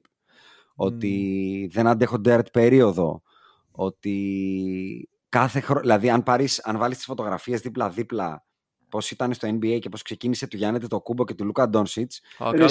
Στο, στο Γιάννη το Κούμπο βλέπει. Και Λούκα, ναι. Λούκα με Λούκα κάναμε το καλοκαίρι. Αν θυμάσαι Ευρωμπάσκετ, ε, παιδιά στο προηγούμενο και το πώς ήταν τώρα. Αυτό, αυτό. Δηλαδή, ο, ο, ο Γιάννης το Κούμπο για, για να το βάλω ε, πιο σωστά. Η πρώτη φωτογραφία στο NBA είναι ένα παιδί που δεν έχει πάει στο NBA και δεν έχει προπονηθεί και δεν έχει δουλέψει και τώρα είναι Fantastic Four. Και του Λούκα Ντόνσιτς είναι ένα παιδί που δεν έχει πάει στο NBA, δεν έχει προπονηθεί και δεν έχει δουλέψει και τώρα είναι σαν το ανθρωπάκι της Μισελέν. Πρόσεξε. Και ο Λούκα έπαιζε στη Ρεάλ. Ο Γιάννης έπαιζε στο φιλαθλητικό. Δηλαδή. Ο, κοίτα. Είναι ότι έπαιζε okay. στο β' τοπικό.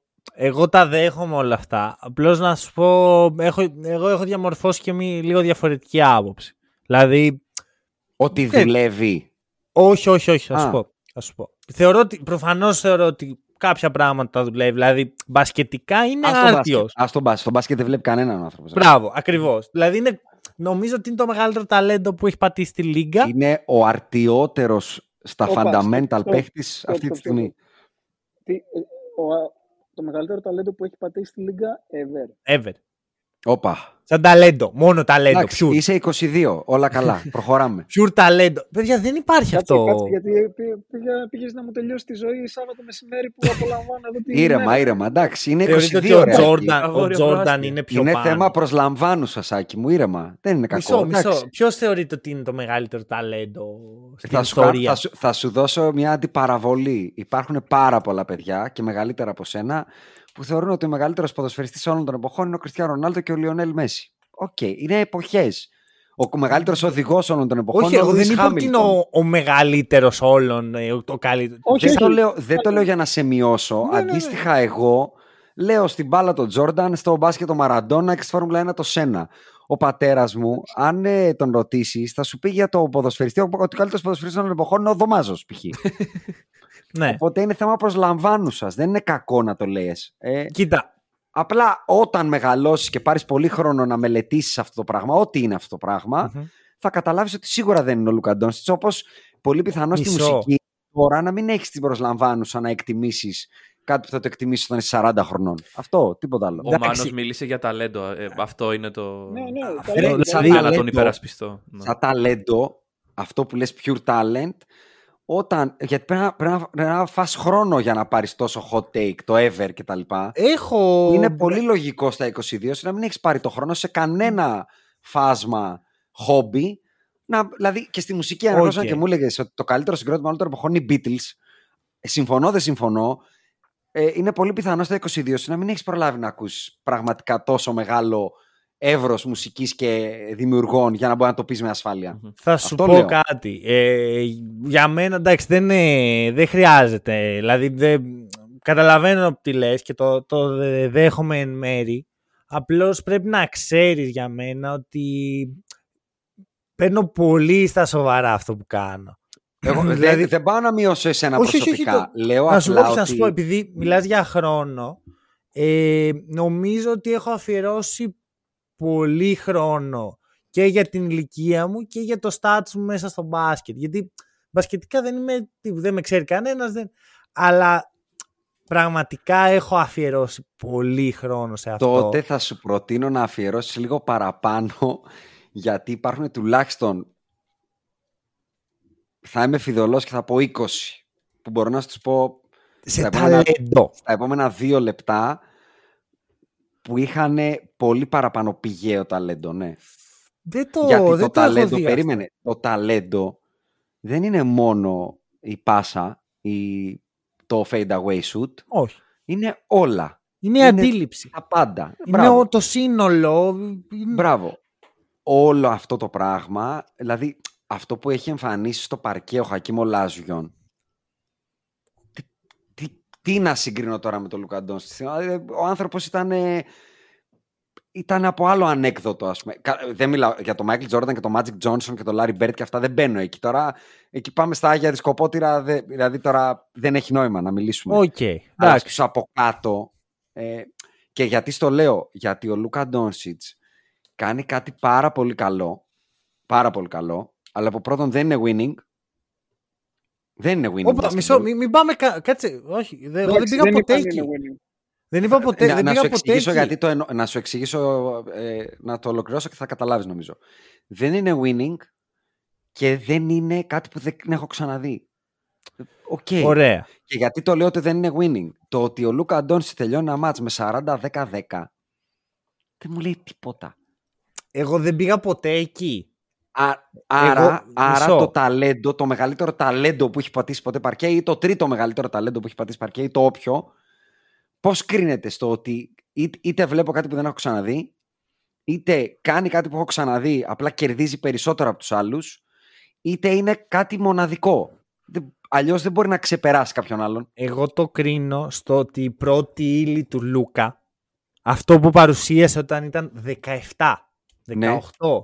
19, ε, είναι κάτι το οποίο από όσο έχω ψάξει, γιατί εντάξει δεν ζούσα να δω το Larry Bird στο κολέγιο, έχω δει βίντεο, έχω διαβάσει κείμενα μέχρι εκεί. Ναι, Αλλά από όσο έχω ψάξει, αυτού του επίπεδου την αντίληψη σε έναν 18χρονο για το όλος, σου- δηλαδή και το footwork το οποίο παίζει να μην το έχεις δουλέψει ούτε μέρα και είναι απίστευτο. Μπορώ να Δηλαδή, σου έχει, πω, έχει, μπορώ να έχει σου πω πολύ. έναν Ευρωπαίο. Δεν θα πάω καν στους ε, μπασκεμπολίστες του NBA. Εκεί, 20 θα χρονών. πας στον στο Ντράζεν.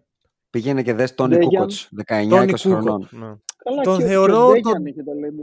Α, Ο Ντέγιαν, γι' αυτό σου λέω, δεν, ε, δεν έχει νόημα να πάμε τώρα στο, Οκ. στην περιπτωσιολογία. Απλά λέω ότι αυτό το κομμάτι του ταλέντου, τα- αυτό που λέμε ρε φίλε αυτός, τι- να σου το δώσω με ελληνικό παράδειγμα. Το μεγαλύτερο ελληνικό ταλέντο που έχω δει εγώ μετά τον, ε, τον Νίκο Γκάλι είναι ο, το Κιτσάκι, ο Γιώργος ο Διαμαντόπουλος. Το ταλέντο. Οκ. Ταλέντο. Αυτό που, αυτό που λέει ο Άκης τον βλέπω πώς πατάει το γήπεδο Εντάξει, ρε παιδί μου. Ναι. Ότι πόσο μπάσκετ έχεις μέσα σου. Μμμ. Ο Εντάξει. Λούκα έχει πάρα πολύ μπάσκετ μέσα του, αλλά σίγουρα δεν είναι. Ρε παιδί μου, δεν ξέρω πώς να το. Να το, να το put it in words που λένε. Είναι ένας φανταστικός μπασκετμπολίστας που απλά Μμμ. θα, αν δεν δουλέψει πάρα πολύ το σώμα του, μετά από 50 χρόνια ή μετά από 10, θα λέμε άλλος ένας υπερταλαντούχος Μμμ. που δεν έκανε solidify αυτό που έπρεπε. Δηλαδή, Κοίτα να Ξέρεις τι δεις. όμως, θα πάρει να, να στο πρωτάθλημα. βάλω σε context ε, ε, ε, κορυφαίων, ο Kobe Bryant σαν ταλέντο είχε λιγότερο από τον T-Mac. Αυτό δεν κάνει τον T-Mac όμως το μεγαλύτερο ταλέντο που έχω δει ποτέ στη ζωή μου. Α, Είναι ένα κάτσε, φανταστικό εσύ- ταλέντο. Οκ. Όχι, νομίζω ότι αυτό που λέει ο Μάνος είναι ότι τον παίρνεις και τους δύο 8 χρονών, ρε παιδί μου, τους πετάς μια μπάλα Ναι, ναι, ακριβώς. δεν την έχουν Ναι. ξαναπιάσει, δεν, την έχουν, ξα- δεν ξέρουν τι είναι, σαν πεπόνι, αν τους πετάξεις το ίδιο. Οκ. Και ο ένας θα την πάρει και θα κάνει τρίπλα, ενώ ο άλλος μπορεί να την κοιτάει, να το πω έτσι. Δηλαδή, Οκ. Ε, φυσικά νιώθουν το μπάσκετ περισσότερο από Ε, έναν τότε, άλλον άνθρωπο. τότε όντως είναι πολύ πιθανό το μεγαλύτερο ταλέντο που έχω δει ποτέ στη ζωή μου εγώ είναι να είναι ο Tracy McGrady. Το εννοώ. Μμ, οκ. Και εγώ, και εγώ κάτι τέτοιο είχα στο μυαλό μου. Οκ. Μου φαίνεται Για- ότι γι' ο αυτό- άνθρωπος που έχω δει που είναι πιο. ε, τον βλέπεις και λες μπάσκετ. Δεν, δεν υπάρχει. Δηλαδή, τριπλάρει, είναι ψηλός, το σώμα του είναι τέλειο για μπάσκετ. Έβαζε παιδιά, στο peak του όποτε ήθελε καλά. Ήταν σαν ηλεκτρονικό, σαν να έχει φτιάξει ένα παίκτη Ήταν, στο ήταν My αστείο. Player. Τρομερό. Ε, αλλά ναι, σίγουρα ο Λούκα για μένα είναι, είναι στο top. Σε επίπεδο raw talent. Τίποτα. Εγώ γι' αυτό έβαλα τις παραμέτρους. Γιατί κα- α- αν, αν πάμε στο pure talent, θα σου πέταξω και τον Τεόντοσιτς μέσα και τον Γιασικεβίτσιους που ήταν Μμμ. άλλος μέθυσος από Ναι. εκεί. Οκ. Λοιπόν, να σου πω τώρα από αυτό δύο- που... Αυτό λέω ότι αφού ξεσκαρτάρουμε Ναι. το πολύ ταλέντο που είχαν πολλοί Οκ. και ο, και ο Φάνης ο Χριστοδούλου είχε πάρα πολύ ταλέντο, αλλά και αυτός έγινε σαν μπετονιέρα ο καημένος κάποτε. Οπότε και ο Μυριούνης, ο Χρήστος, δεν τον έχεις προλάβει. Ο Χρήστος ο Ωραία. Μυριούνης στα νιάτα του έτριζε γη. Ωραία, ας μετά πούμε. από πέντε λεπτά παρένθεση να ολοκληρώσω αυτό που έλεγα. ε, αλλά μ' άρεσε πολύ. σαν- Δηλαδή, γενικά εγώ ακούω πολύ. Δηλαδή, μπορεί να, να είμαι και λίγο αντιδραστικός και τέτοια, αλλά μου αρέσει αυτό που ακούω. Μου αρέσει δηλαδή, να, ακόμα και αν διαφωνώ, ε, αυτό είναι το ωραίο στο μπάσκετ. Εγώ Γι' αυτό άνοιξα ένα μικρόφωνο και με τον Νίκο για να διαφωνήσουμε. Άσχετα που είναι συμφωνούμε. Ε, Παρ' όλα αυτά, το πόνιμο εμένα για τον Λούκα είναι ότι τον θεωρώ το μεγαλύτερο ταλέντο και είμαι ψηλό και με έναν άνθρωπο ο οποίος απλώς απολαμβάνει αυτό που κάνει. Δηλαδή, εγώ δεν είμαι. Ε, Μεγαλώνοντας γίνεσαι κομπλεξικός. Μπορεί, μπορεί. Απλώς αυτό το waste του ταλέντου που παίζει αρκετά ε, σαν συζήτηση. Εγώ με τι άποψει, ο τύπος είναι χαρούμενος. Διαφωνώ και θα σου πω γιατί διαφωνώ. Αρχικά, ναι, είναι αρτίστας, είναι φοβερό να καθόμαστε απλά και να τον βλέπουμε και να καβλώνει και ο ίδιος με την πάρτη με αυτά που κάνει. Αλλά δεν μου έχει δείξει ότι είναι αυτός ο τύπος. Δηλαδή, είτε τον έχεις δει με τη Σλοβενία, είτε με τη Ρεάλ, δεν είναι ότι δεν θέλει να κερδίζει. Mm. Θα πάω εκεί, θα πάω εκεί. Οπότε, Αυτό είναι το επόμενο βήμα. Οπότε δεν νομίζω καν ότι ισχύει το να είναι ένας άνθρωπος χαρούμενος απλά με το ότι παίζει ωραίο μπάσκετ. Όχι, όχι, όχι. Ε... Δεν εννοώ αυτό. Απλώς περί δουλειάς. Κάποιοι δεν το γουστάρουν τόσο πολύ το γυμναστήριο. Ε, κακός. Δεν είμαι μεγάλος φαν αυτού. Δεν λέω μπράβο Λούκα που ε, είσαι επαγγελματίας αθλητής και μοιάζεις με, με τύπο που κάθεται στον καναπέ του και βλέπει επαγγελματίες αθλητές να παίζουν. Αλλά είμαι ok με το να είναι αυτός ok με αυτό. Δηλαδή, ο, ο, ο Γιώκητς ναι, πέρασε μια πενταετία στην καριέρα του να κυκλοφορεί σαν χοντρός δεν, ε, ξέρεις, δεν τον εμπόδισε από το να πλησιάσει το potential του αυτό. Ναι, αλλά δεν το έφτασε. Να σου τώρα είπες, είπες Γιώκητς. εσύ, το ταλέντο του Γιώκητς μπορεί να είναι και καλύτερο από του Λουκά. Ίσο, αυτό ναι. ίσως, το, το, σκεφτόμουν, το σκεφτόμουν. Πραγματικά, τώρα ας πούμε είπες Γιώκητς. Το σκεφτόμουν. Φαντάσου, όπως το είπες πολύ σωστά, ένας χοντρός τύπος. ένας χοντρός. Ξέρεις τι. Ήταν πραγματικά το... χοντρός, δεν ήταν σαν τον Ντόνσιτς. Ήταν χοντρός για να, το, για να φτάσει να γίνει δύο φορές MVP όμως έπρεπε να δουλεψει Σίγουρα. Ναι. ναι. Μα όχι. Απλώς κάνει και αυτό, στο, αυτό που είναι ok. Ξέρεις. Ρε φίλε, το θέμα όμως είναι ότι ο Λούκα όταν φτάσει η ώρα να γίνει κάτι και να χάσει έναν θα τον πειράξει, θα θέλει να κερδίσει. Όταν... Ναι, θα θέλει. Ναι, ναι, ναι. Ωραία. Ναι. Άρα... 1000%. Ναι, το έχει ανακαλύψει όμως από τώρα αυτό. Γιατί το να φτάσεις να παίξεις έναν τελικό, να φτάσεις να διεκδικήσεις το πρωτάθλημα. Γιατί ο Λούκα αυτή τη στιγμή θέλει να έχει την μπάλα στα χέρια του, να κάνει τα μαγικά του. Θέλει Μπράβο. ένα καλό συμπέκτη δίπλα του. Εκεί είναι το θέμα με τον Λούκα. Στο γεγονός ότι δεν καταδέχεται μέσα στην ομάδα να είναι ομάδα και να ναι. μην είναι μόνο αυτός. Ναι. Εμένα, ειλικρινά, το μόνο μου θέμα με τον Τόνς είναι αυτό. Τώρα, το τι, πόσα κιλά έχει, πόσο δεν φροντίζει τον εαυτό του, αυτό είναι κάτι άλλο. Μα θα γυρίσει να το ε, δαγκώσει κάποια στιγμή στο μέλλον αυτό το πράγμα. Δεν, δεν γίνεται να μην. Δηλαδή έχει υπάρχει τύχη. Έχει αυτό, παιδιά. Ναι. Τι; Έχει γίνει σε πολλούς ναι, ναι. Το, το να παίζω 10 χρόνια να είμαι ο καλύτερος και να μην κερδίζω. Αλλά ναι. το ωραίο είναι να φτάνεις στην πηγή και να τρώσει σπαλιάρια γιατί συνήθως μετά γίνεται το θα πάω στο γυμναστήριο. Γιατί κα... Εγώ νομίζω, χωρίς να είμαι στο μυαλό του, νομίζω ότι έχει στο μυαλό του ότι ε, καλά, εγώ και έτσι τους κατουράω, ρε παιδιά. Mm, μπορεί, αυτό, ναι, αυτό πολύ πιθανό. Πρέπει να, μάλλον να βρεθείς εκεί και να δεις ότι εγώ μπορεί να έβαλα 40, αλλά δεν έγινε και κάτι. Ναι. Mm. Δεν, έχει, δεν έχει παίξει του τελικούς να, να γίνει κάτι τέτοιο. Δεν έχει φτάσει στην καριέρα του, νομίζω, στο σημείο να το νιώσει αυτό. Mm-hmm. Εντάξει, δεν είναι και μεγάλος βέβαια. Δεν είναι... Όχι, αλλά έχει παίξει πολύ μπάσκετ. Έχει παίξει, ναι. Και ναι. νιώθουμε ότι ο Ντόντζιτ είναι πολλά χρόνια relevant γιατί τον θυμόμαστε είναι από το σαν βετεράνος, ξέρω εγώ, στα 23 του. Ναι. Αυτή είναι και μεγάλη παγίδα του παιδιά του Λούκα όμως. Δηλαδή; Ότι καλός ή κακός, το έχω πει και από το podcast το δικό μας, ότι δεν είναι σαν τον Τρέι Γιάνγκ και τους άλλους του draft class του. Ο Λούκα έχει κάψει πολύ χιλιόμετρο. Ναι. Και επειδή δεν έχει γεννηθεί ακόμα, ούτε ο Λεμπρόν είναι αυτός τελικά. Αποδεικνύεται ότι ούτε καν ο Λεμπρόν δεν μπορεί να κερδίσει το ταβάνι των 10-15 ετών στο κορυφαίο επίπεδο. Ο Λούκα είναι στο 8ο έτος.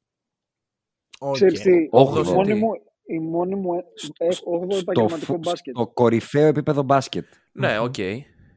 Mm. Ναι. Είναι, είναι πολλά τα χιλιόμετρα. Δηλαδή όλοι έχει χρόνια, είναι μικρός κτλ. Ο Λούκα Ντόντσιτς, παιδιά, στα 30 του, ε, θα έχει πάρα πολύ χιλιόμετρο. Και με αυτό το κορμί, με αυτό το work ethic, θα είναι πολύ βαριά η κατηφορά. Ε, ενώ γενικά συμφωνώ, το μόνο που θα πω είναι ότι το παιχνίδι του είναι τρομερά μη αθλητικό. Δηλαδή Είναι. δεν, είναι- δεν είναι ο παίχτης που θα ταλαιπωρήσει τα πόδια του επειδή καρφώνει συνέχεια και τρέχει σαν τρελός.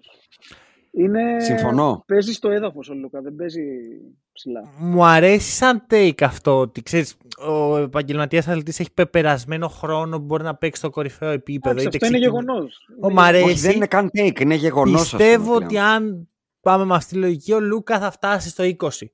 Θα είναι, ξέρω εγώ, 35-36 και θα παίζει. Και θα είναι κορυφαίος. Ναι, ναι. 20 Μόνο ο χρόνια. Λεμπρόν το έχει κάνει αυτό και βλέπεις ότι ακόμα και σε αυτόν, στο θαύμα της φύσης, είναι πολύ απότομη. Κάτσε, η ο κάθοδος. Λεμπρόν έφτασε στα 39 για να, είναι, να πέσει.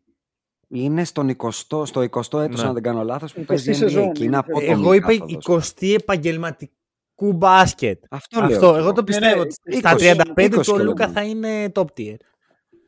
Εντάξει, βέβαια το conditioning και η δουλειά που κάνει ο Λεμπρόν Ε, Αυτό λέω. κάθε μέρα. Αυτό λέω.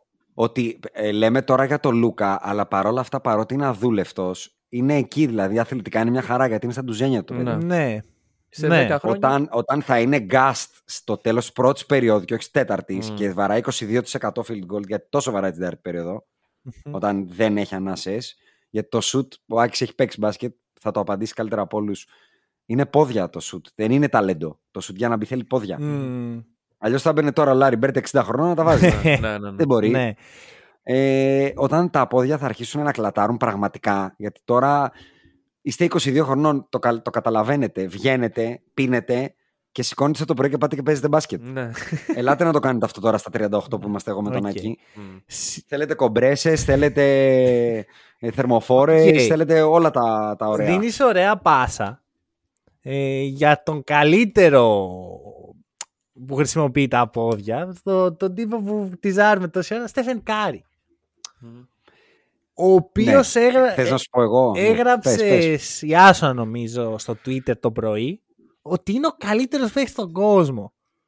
Θέλω να το ξεκαθαρίσω αυτό, ότι γράφουμε στο Twitter, ασχέτως ότι 99% τα γράφω εγώ, είναι takes που έχουν βγει από το group. Ωραία. Δεν λέμε ποτέ γράψε αυτό το tweet. Ναι, ναι, ναι. Αλλά αρχίζουμε και λέμε, μαλάκα τι έκανε ο Στεφ Κάρι χθες. Και καταλήγει μια κουβέντα και λέω, λοιπόν, θα μπω να Μμμ. πω τη μαλακία. Οκ, οκ. Οπότε είναι κοινή Το, η ναι, μαλακία. εντάξει. Ήθε- ήθελα να ακούσω πάνω σε αυτό. Δηλαδή, Ο, Σ- ο, ο Στεφ Κάρη είναι το ακριβώς αντίθετο από τον Λούκα. Είναι ένα τρομακτικό ταλέντο. Δεν το είχαμε ξαναδεί αυτό που έκανε στο. Πώς το λέγανε το πανεπιστήμιο, τώρα το ξεχνάω. Davidson, Davidson. κάπως έτσι. Μπράβο. Αλλά που το πήρε αυτό το πράγμα, που όλοι λέγανε Μαλάκα, αυτό δεν μπορεί να μετουσιωθεί, να μετουσιωθεί στο NBA. Και το πήγε στον ύψιστο βαθμό. Ναι. Είναι ένας άνθρωπος ο οποίος, αν τον δεις έξω, θα του ρίξεις μια φαπά. γιατί; Γιατί είναι μισή Η δεξιά. ρε, σωματοδομή εσύ. του, Δεν ναι, είναι- ναι, ναι. Ο- δεν ο- βλέπεις εσύ το- όποιος είναι δεν βλέπεις- λίγο, λίγο λεπτός και Δεν το βλέπεις βλέπεις στον ένα δρόμο του παίχτη, ρίχνεις δηλαδή- φάπα. θεωρώ ότι αν είσαι στο μολ και σου πω ρε bro, αυτός είναι ο καλύτερος παίκτης μπάσκετ στον κόσμο. ναι, ναι, ναι. Θα πας να του ρίξεις μια φάπα και πεις εσύ ρε βλάκα. Εσύ, άντε ρε βλάκα. Ωραία. Αυτό θα Εξής, γίνει. επειδή και εγώ είμαι έτσι λεπτός, να μπει να... Εγώ είμαι πιο λεπτός και πιο μικροκαμωμένο από σένα, όπως και να είσαι εσύ. πίστεψέ με. Όχι, δεν ξέρω, το τι βρε- βρίσκεις λίγο πιο ε, ψηλούς από σένα και τους ρίχνεις φάπα. Δεν καταλαβαίνω. Όχι, λέω, ε, το, το, το παράδειγμα Ναι, είναι ναι, ότι εντάξει. είναι, παι- ε, για τους υπόλοιπους που ανταγωνίζεται είναι παιδί της φάπας. Ναι, το, Τι είναι. το ακούω. Αυτό εννοώ. Σκέψου Τζόρνταν να παίζεις στο ίδιο NBA με τον Κάρι και ο Κάρι να κάνει αυτά που κάνει, ξέρω εγώ. Ε, ε, θα το παίρνει πολύ Δεν- περισσότερο. ναι, ναι. Πάρα δεν πολύ θα γινόταν περισσότερο. ο Τζόρνταν ο καλύτερος σουτέρ όλων των εποχών. Ξεκάθαρα. Ναι, ναι, και πρόσεξε πώς το συνδυάζω. Τέλεια τώρα, μου δίνεις πολύ ωραία πάσα με τον Λούκα. Αυτό που πρέπει να καταλάβουν όσοι θαυμάζουν. Ξέρεις τι, έβλεπα, βλέπω το Μουντιάλ. Από εκεί ξεκινάει αυτή η σκέψη και την είχα κρατήσει για τους Podbusters, αλλά κολλάει στην κουβέντα. Και βιώνω αυτό που είμαι εγώ 38, είναι και ο Μέση εκεί κοντά, είναι και ο Κριστιανό. Και νιώθεις λίγο αυτό το end of an era, ας πούμε. Τελείωσαν το NBA οι δικοί μου, πάει ο Κόμπι, Μμμ. είναι και αλλού τέλος πάντων. Τελειώνει ο Λεμπρόν, τελειώνει ο Στεφ σιγά σιγά, ο KD, ο Μέση, ο Ρονάλντο. Τελείωσαν και στη Φόρμουλα 1. Ο, ή ο Ναδάλ, ο Φετ. Τελειώνουμε. Και βλέπω όλη αυτή τη νέα γενιά που σε όλα τα επίπεδα θαυμάζει ανθρώπους που δεν είναι κομπλεξικά παθιασμένοι με αυτό που κάνουν. Και αυτό με στεναχωρεί πάρα πολύ εμένα. Παραδείγματα. Ε, Οι, οι νεότερες γενιές λατρεύουν πολύ νωρίς παίχτες που δεν τους αξίζει η λατρεία. Τόσο πολύ. Βλέπε Jason Tatum, βλέπε Luka Doncic, βλέπε στην μπάλα όποιον άλλον θες για να μην αρχίσω να κάνω name dropping. Ξέρεις τώρα. γιατί συμβαίνει αυτό; Γιατί νιώθουμε την Ε. ανάγκη να, να πάμε το κάπου ακούω. και να το, Το λατρέψουμε αυτό, ας πούμε. Το ακούω. Ε, χρειάζεσαι είδωλα. Ακριβώς, ακριβώς. Αλλά καλός ή κακός, γυρνώντας το χρόνο πίσω, αν πας και δεις τον Diego Armando Maradona, τον Μπελέ, τον ε, Michael Jordan, τον Bill Russell, τον, ε, τον Ayrton Senna, τον Roger Federer, τον Djokovic, τον όποιον πραγματικά true great έχει πάρει αυτό το craft του να κάνω πάσα και στον Άκη περί μουσικής που είναι ειδικός. Το Freddie Mercury, το Jimmy Page το έχουν κουράσει. Τους έχουν φύγει τα νύχια στις κιθάρες, έχουν χάσει τον ύπνο. Δηλαδή, ο, ο Μαραντόνα, το Μουντιάλ του 86, είναι, δεν, είναι- όχι απλά δεν είναι out of shape. Ο Μαραντόνα είναι, είναι όχι ripped. Είναι ο άνθρωπος πέφτει πάνω του μπετονιέρα και τραυματίζει την μπετονιέρα. ο Τζόκοβιτς τον βλέπεις και γι' αυτό θα γίνει και μεγαλύτερος του Φέντερερ και του Ναδάλ. Γιατί το παιδί δεν είναι καλά εδώ στα μυαλά του, δεν πάει καλά. Χάνει ένα πόντο σε ένα Masters με έναν τύπο και σπάει τη ρακέτα του, βρίζει τη μάνα του. Πρέπει να είσαι βαθιά κομπλεξικός με το craft σου για να σε λατρέψω. Δηλαδή αυτό που ο Άιρτον Σένα έφτασε στο έπακρο και πήγε και στούκαρε σε ένα τείχο γιατί δεν δεχόταν ότι δεν θα στρίψει αυτό το αυτοκίνητο με 250 χιλιόμετρα. Θα στρίψει. Ε, δεν έστριψε Okay. αλλά πρέπει να είσαι willing to die for. Μμμ. Και αυτό η νέα γενιά δυστυχώς δεν το έχει. Ναι. Και πολλές φορές ακουγόμαστε σαν παππούδες. Αλλά το λένε ακόμα και παίκτες του NBA πλέον, πολύ φωναχτά, ότι πάρα πολλοί παίκτες είναι ζάμπλουτοι και υπερέτοιμοι σε όλα τα υπόλοιπα πράγματα της ζωής τους πολύ νωρίς. ναι. Και δεν είναι έτοιμοι να θυσιάσουν το έξτρα απλά για τον greatness. Και γι' TikTok. αυτό εγώ λατρεύω το Steph Curry. OK. Γιατί βλέπεις έναν παίχτη που αν είχες ακούσει το podcast μας, το preview, το είχα πει, αλλά δεν το λέω με την έννοια της δικαίωσης. Το λέω γιατί αντιλαμβάνομαι αυτό που ένιωθε πραγματικά στο, στο μικρό κοσμό μου. Ο Στεφ Κάρη πήρε το πρωτάθλημα και το μόνο που σκεφτόταν και καλά το σκεφτόταν και το νιώθεις αυτή τη στιγμή με το πώς παίζει είναι ότι το πήρα και κανείς δεν μου το δίνει Μμ. όλοι θα πούνε ότι αυτό και οι Celtics και δεν ξέρω εγώ τι. Ε, θα τους πηδήξω και φέτος. Θα μπορώ να τους πηδήξω στα 35. Και έχει μπει και τους πηδάει κάθε βράδυ. Κάθε βράδυ. Ναι, ναι. Μ' αρέσει πολύ αυτό που λες και θα το πάρω και να το συνεχίσω, γιατί εγώ είμαι κάπου στη μέση. Δηλαδή, μ' αρέσει πάρα πολύ σαν πρότυπο ε, ο full κομπλεξικός που λες εσύ, ο τύπος που θα πεθάνει για αυτό που κάνει, αλλά μ' αρέσει πολύ και ο τύπος που θα πάρει λίγο τα πράγματα χαλαρά, θα αγαπήσει αυτό που κάνει, θα αφήσει στην άκρη λεφτά, δόξα, γυναίκες για αυτό που αγαπάει και νιώθω ότι ο Κάρι είναι το best of both worlds. Είναι κομπλεξικός μέχρι αηδίας, δηλαδή είναι μέσα στο Garden, ε, χάνει 2-0, 2-1 και έχει κάτι στην ακρούλα και σκέφτεται τι θα τους κάνω. Στον Grant Williams και στον ένα και στον άλλον. Και σας το έκανε. Ναι. Ναι. Direkta μας το έκανε. και συγχρόνως όμως είναι ο τύπος που στην προπόνηση θα βάλει ξανακάνει φάρσες στους συμπαίχτες τους, θα κάνει βλακίες, θα κοροϊδεύει το Steve Kerr. Δηλαδή έχει, απολαμβάνει τη στιγμή και, απολαμ... και, και θέλει να πάρει το greatness. Για μένα αυτό είναι το τέλειο. Είναι αυτό που θα ήθελα να έχω εγώ στο, στο αντίστοιχο τομέα μου. Θα συμφωνήσω πολύ και είναι πολύ ωραίο το take σου ότι συνδυάζει the best of the two worlds, αλλά επειδή και όλα είναι τόσο σπάνιο, δεν πιστεύω ότι μπορείς να το κάνεις γενικά. Δηλαδή είναι πραγματικά σπάνιο. Ναι. Ένας άλλος που το έχει κάνει σε ένα άλλο σπορ είναι ο Ρότζερ Φέντερερ, που ήταν ένας άνθρωπος Ναι. που έβλεπες ότι είναι πανέμορφος σε αυτό που κάνει. Ας πούμε. Δηλαδή τον έβλεπες και ήταν ποίημα, δεν έπαιζε τέννις. Και ήταν και αυτό που λες, ότι δεν είχε το κομπλεξισμό, δεν ήταν αδάλ, δεν ήταν αντιπαθής ποτέ, δεν ήταν... Αλλά γι' αυτό Ναι. είναι και τόσο πολύ πολύ μοναδική.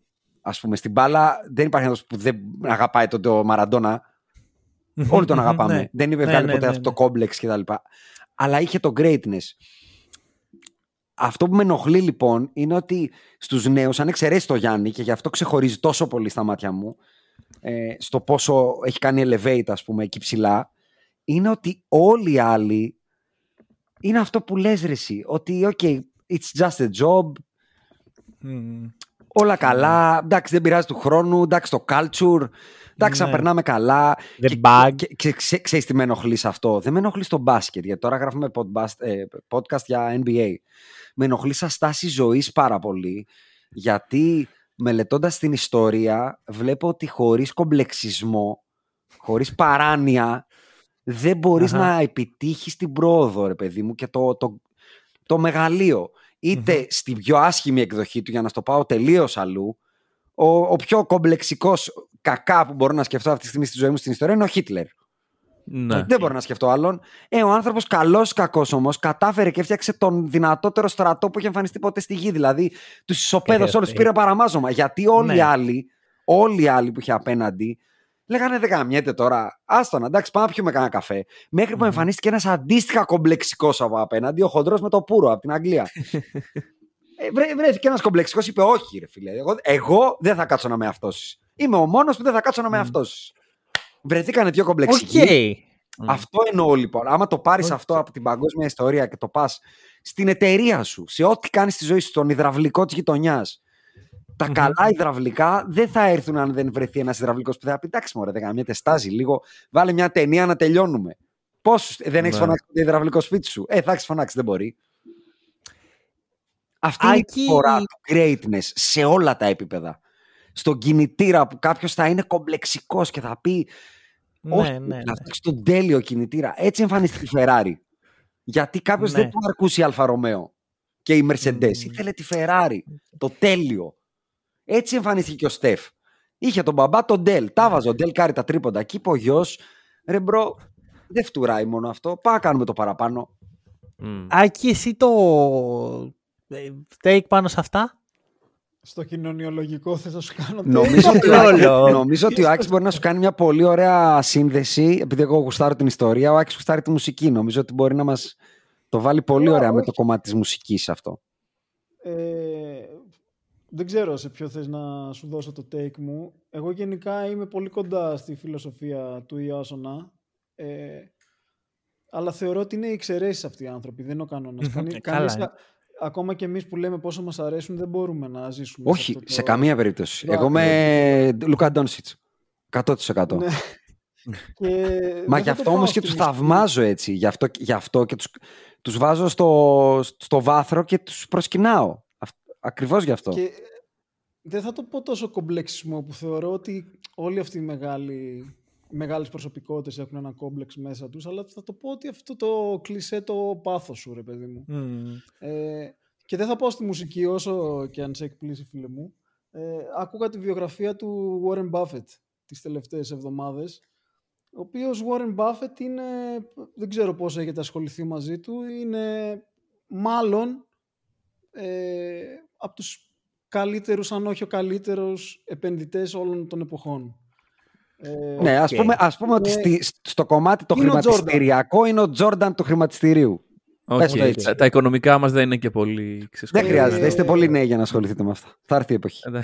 Και, αλλά, αλλά πραγματικά είναι ο Τζόρνταν. Και ποια ήταν η ουσία όμως. Ήτανε, δεν ήταν ο Τζόρνταν, ήταν ο Στεφκάρη. Μμμ. Δηλαδή είναι ένας άνθρωπος ο οποίος γούσταρε απλά να, συ- να συγκεντρώνει λεφτά. Δεν τον ένοιαζε να είναι ο ίδιος πλούσιος. Και την περιουσία του την έχει ήδη κάνει pledge σε φιλανθρωπίες. Μόλις πεθάνει θα πάνε αλλού. Οπότε ναι. το μόνο πράγμα που σκεφτόταν όμως όλη μέρα με κόστος στα πάντα και νομίζω αυτό είναι ο Ιάσονος ότι πρέπει να έχεις ένα κόμπλεξ μέσα σου που να σε τρώει γιατί έχει κόστος να κάνεις μόνο ένα πράγμα όλη μέρα, κάθε μέρα με συνέπεια για, για τους αθλητές είναι 20 χρόνια για τον Warren Buffett είναι 50 χρόνια να είναι στην κορυφή. Ε, εγώ το θαυμάζω αυτό. Και το, ακούγοντάς το κατάλαβα για άλλη μια φορά ότι ρε φίλε αυτό δεν, δεν είναι για τον καθένα. Δεν είναι για εμάς. Ξέρεις ποιο είναι το πρόβλημα όμως, ότι αυτό θα το βρεις μία στο εκατομμύριο. Όταν ο άλλος θέλει να είναι relatable με κάτι, γιατί στο NBA, εγώ για να κάτσω να δω NBA, ο μέσος ε, φίλαθλος ας πούμε, θέλει να μπορεί να πει ότι α, ας δω τον τάδε γιατί, γιατί μου αρέσει να τον βλέπω, τον Ξέρεις θαυμάζω. τι, νομίζω ότι δεν είναι πολύ ειλικρινές αυτό. Δηλαδή, Δεν νομίζω- είναι, όχι δεν είναι. Νο, νομίζεις ότι είναι relatable, αλλά είναι τόσο όσο relatable, ενώ στην πραγματικότητα δεν υπήρχε, δεν μπορείς να κάνεις. Να σου πω το άλλο παράδειγμα, ο Elon Musk. Μπορεί να το συχαίνεσαι. Μμμ. Ε, ρε φίλε, εγώ δεν μπορώ να δουλεύω 120 ώρες την εβδομάδα. Με συγχωρείς. Δεν δεν θέλω. το, Ναι. πα- το παραδέχομαι ότι δεν θέλω, αλλά χρειάζεται ένας τέτοιος. Εγώ Ναι. θεωρώ ότι χρειάζεται. Όχι, χρειάζεται Οκ. για, να μας, για να πάει Για να εμάς πάει όλους τους λίγο πιο μπροστά. lackluster τύπους, να, δηλαδή για να έχω το Tesla αυτοκίνητο, δεν θα το φτιάξω εγώ εσύ και ο Άκης που λέμε πάμε στην τρατορία το βράδυ, θα το φτιάξει ο τύπος που λέει καμία τρατορία, εγώ θα βελτιώσω τον ηλεκτροκινητήρα ή Ναι, πάλι για ναι. να κάνω reference με το ντοκιμαντέρ της Dream Team, το σκηνικό που περιγράφουν με εντυπωσιασμό ότι είδανε τον Kobe Bryant να πηγαίνει για προπόνηση όταν αυτοί γυρνάγαν από το κλαμπ.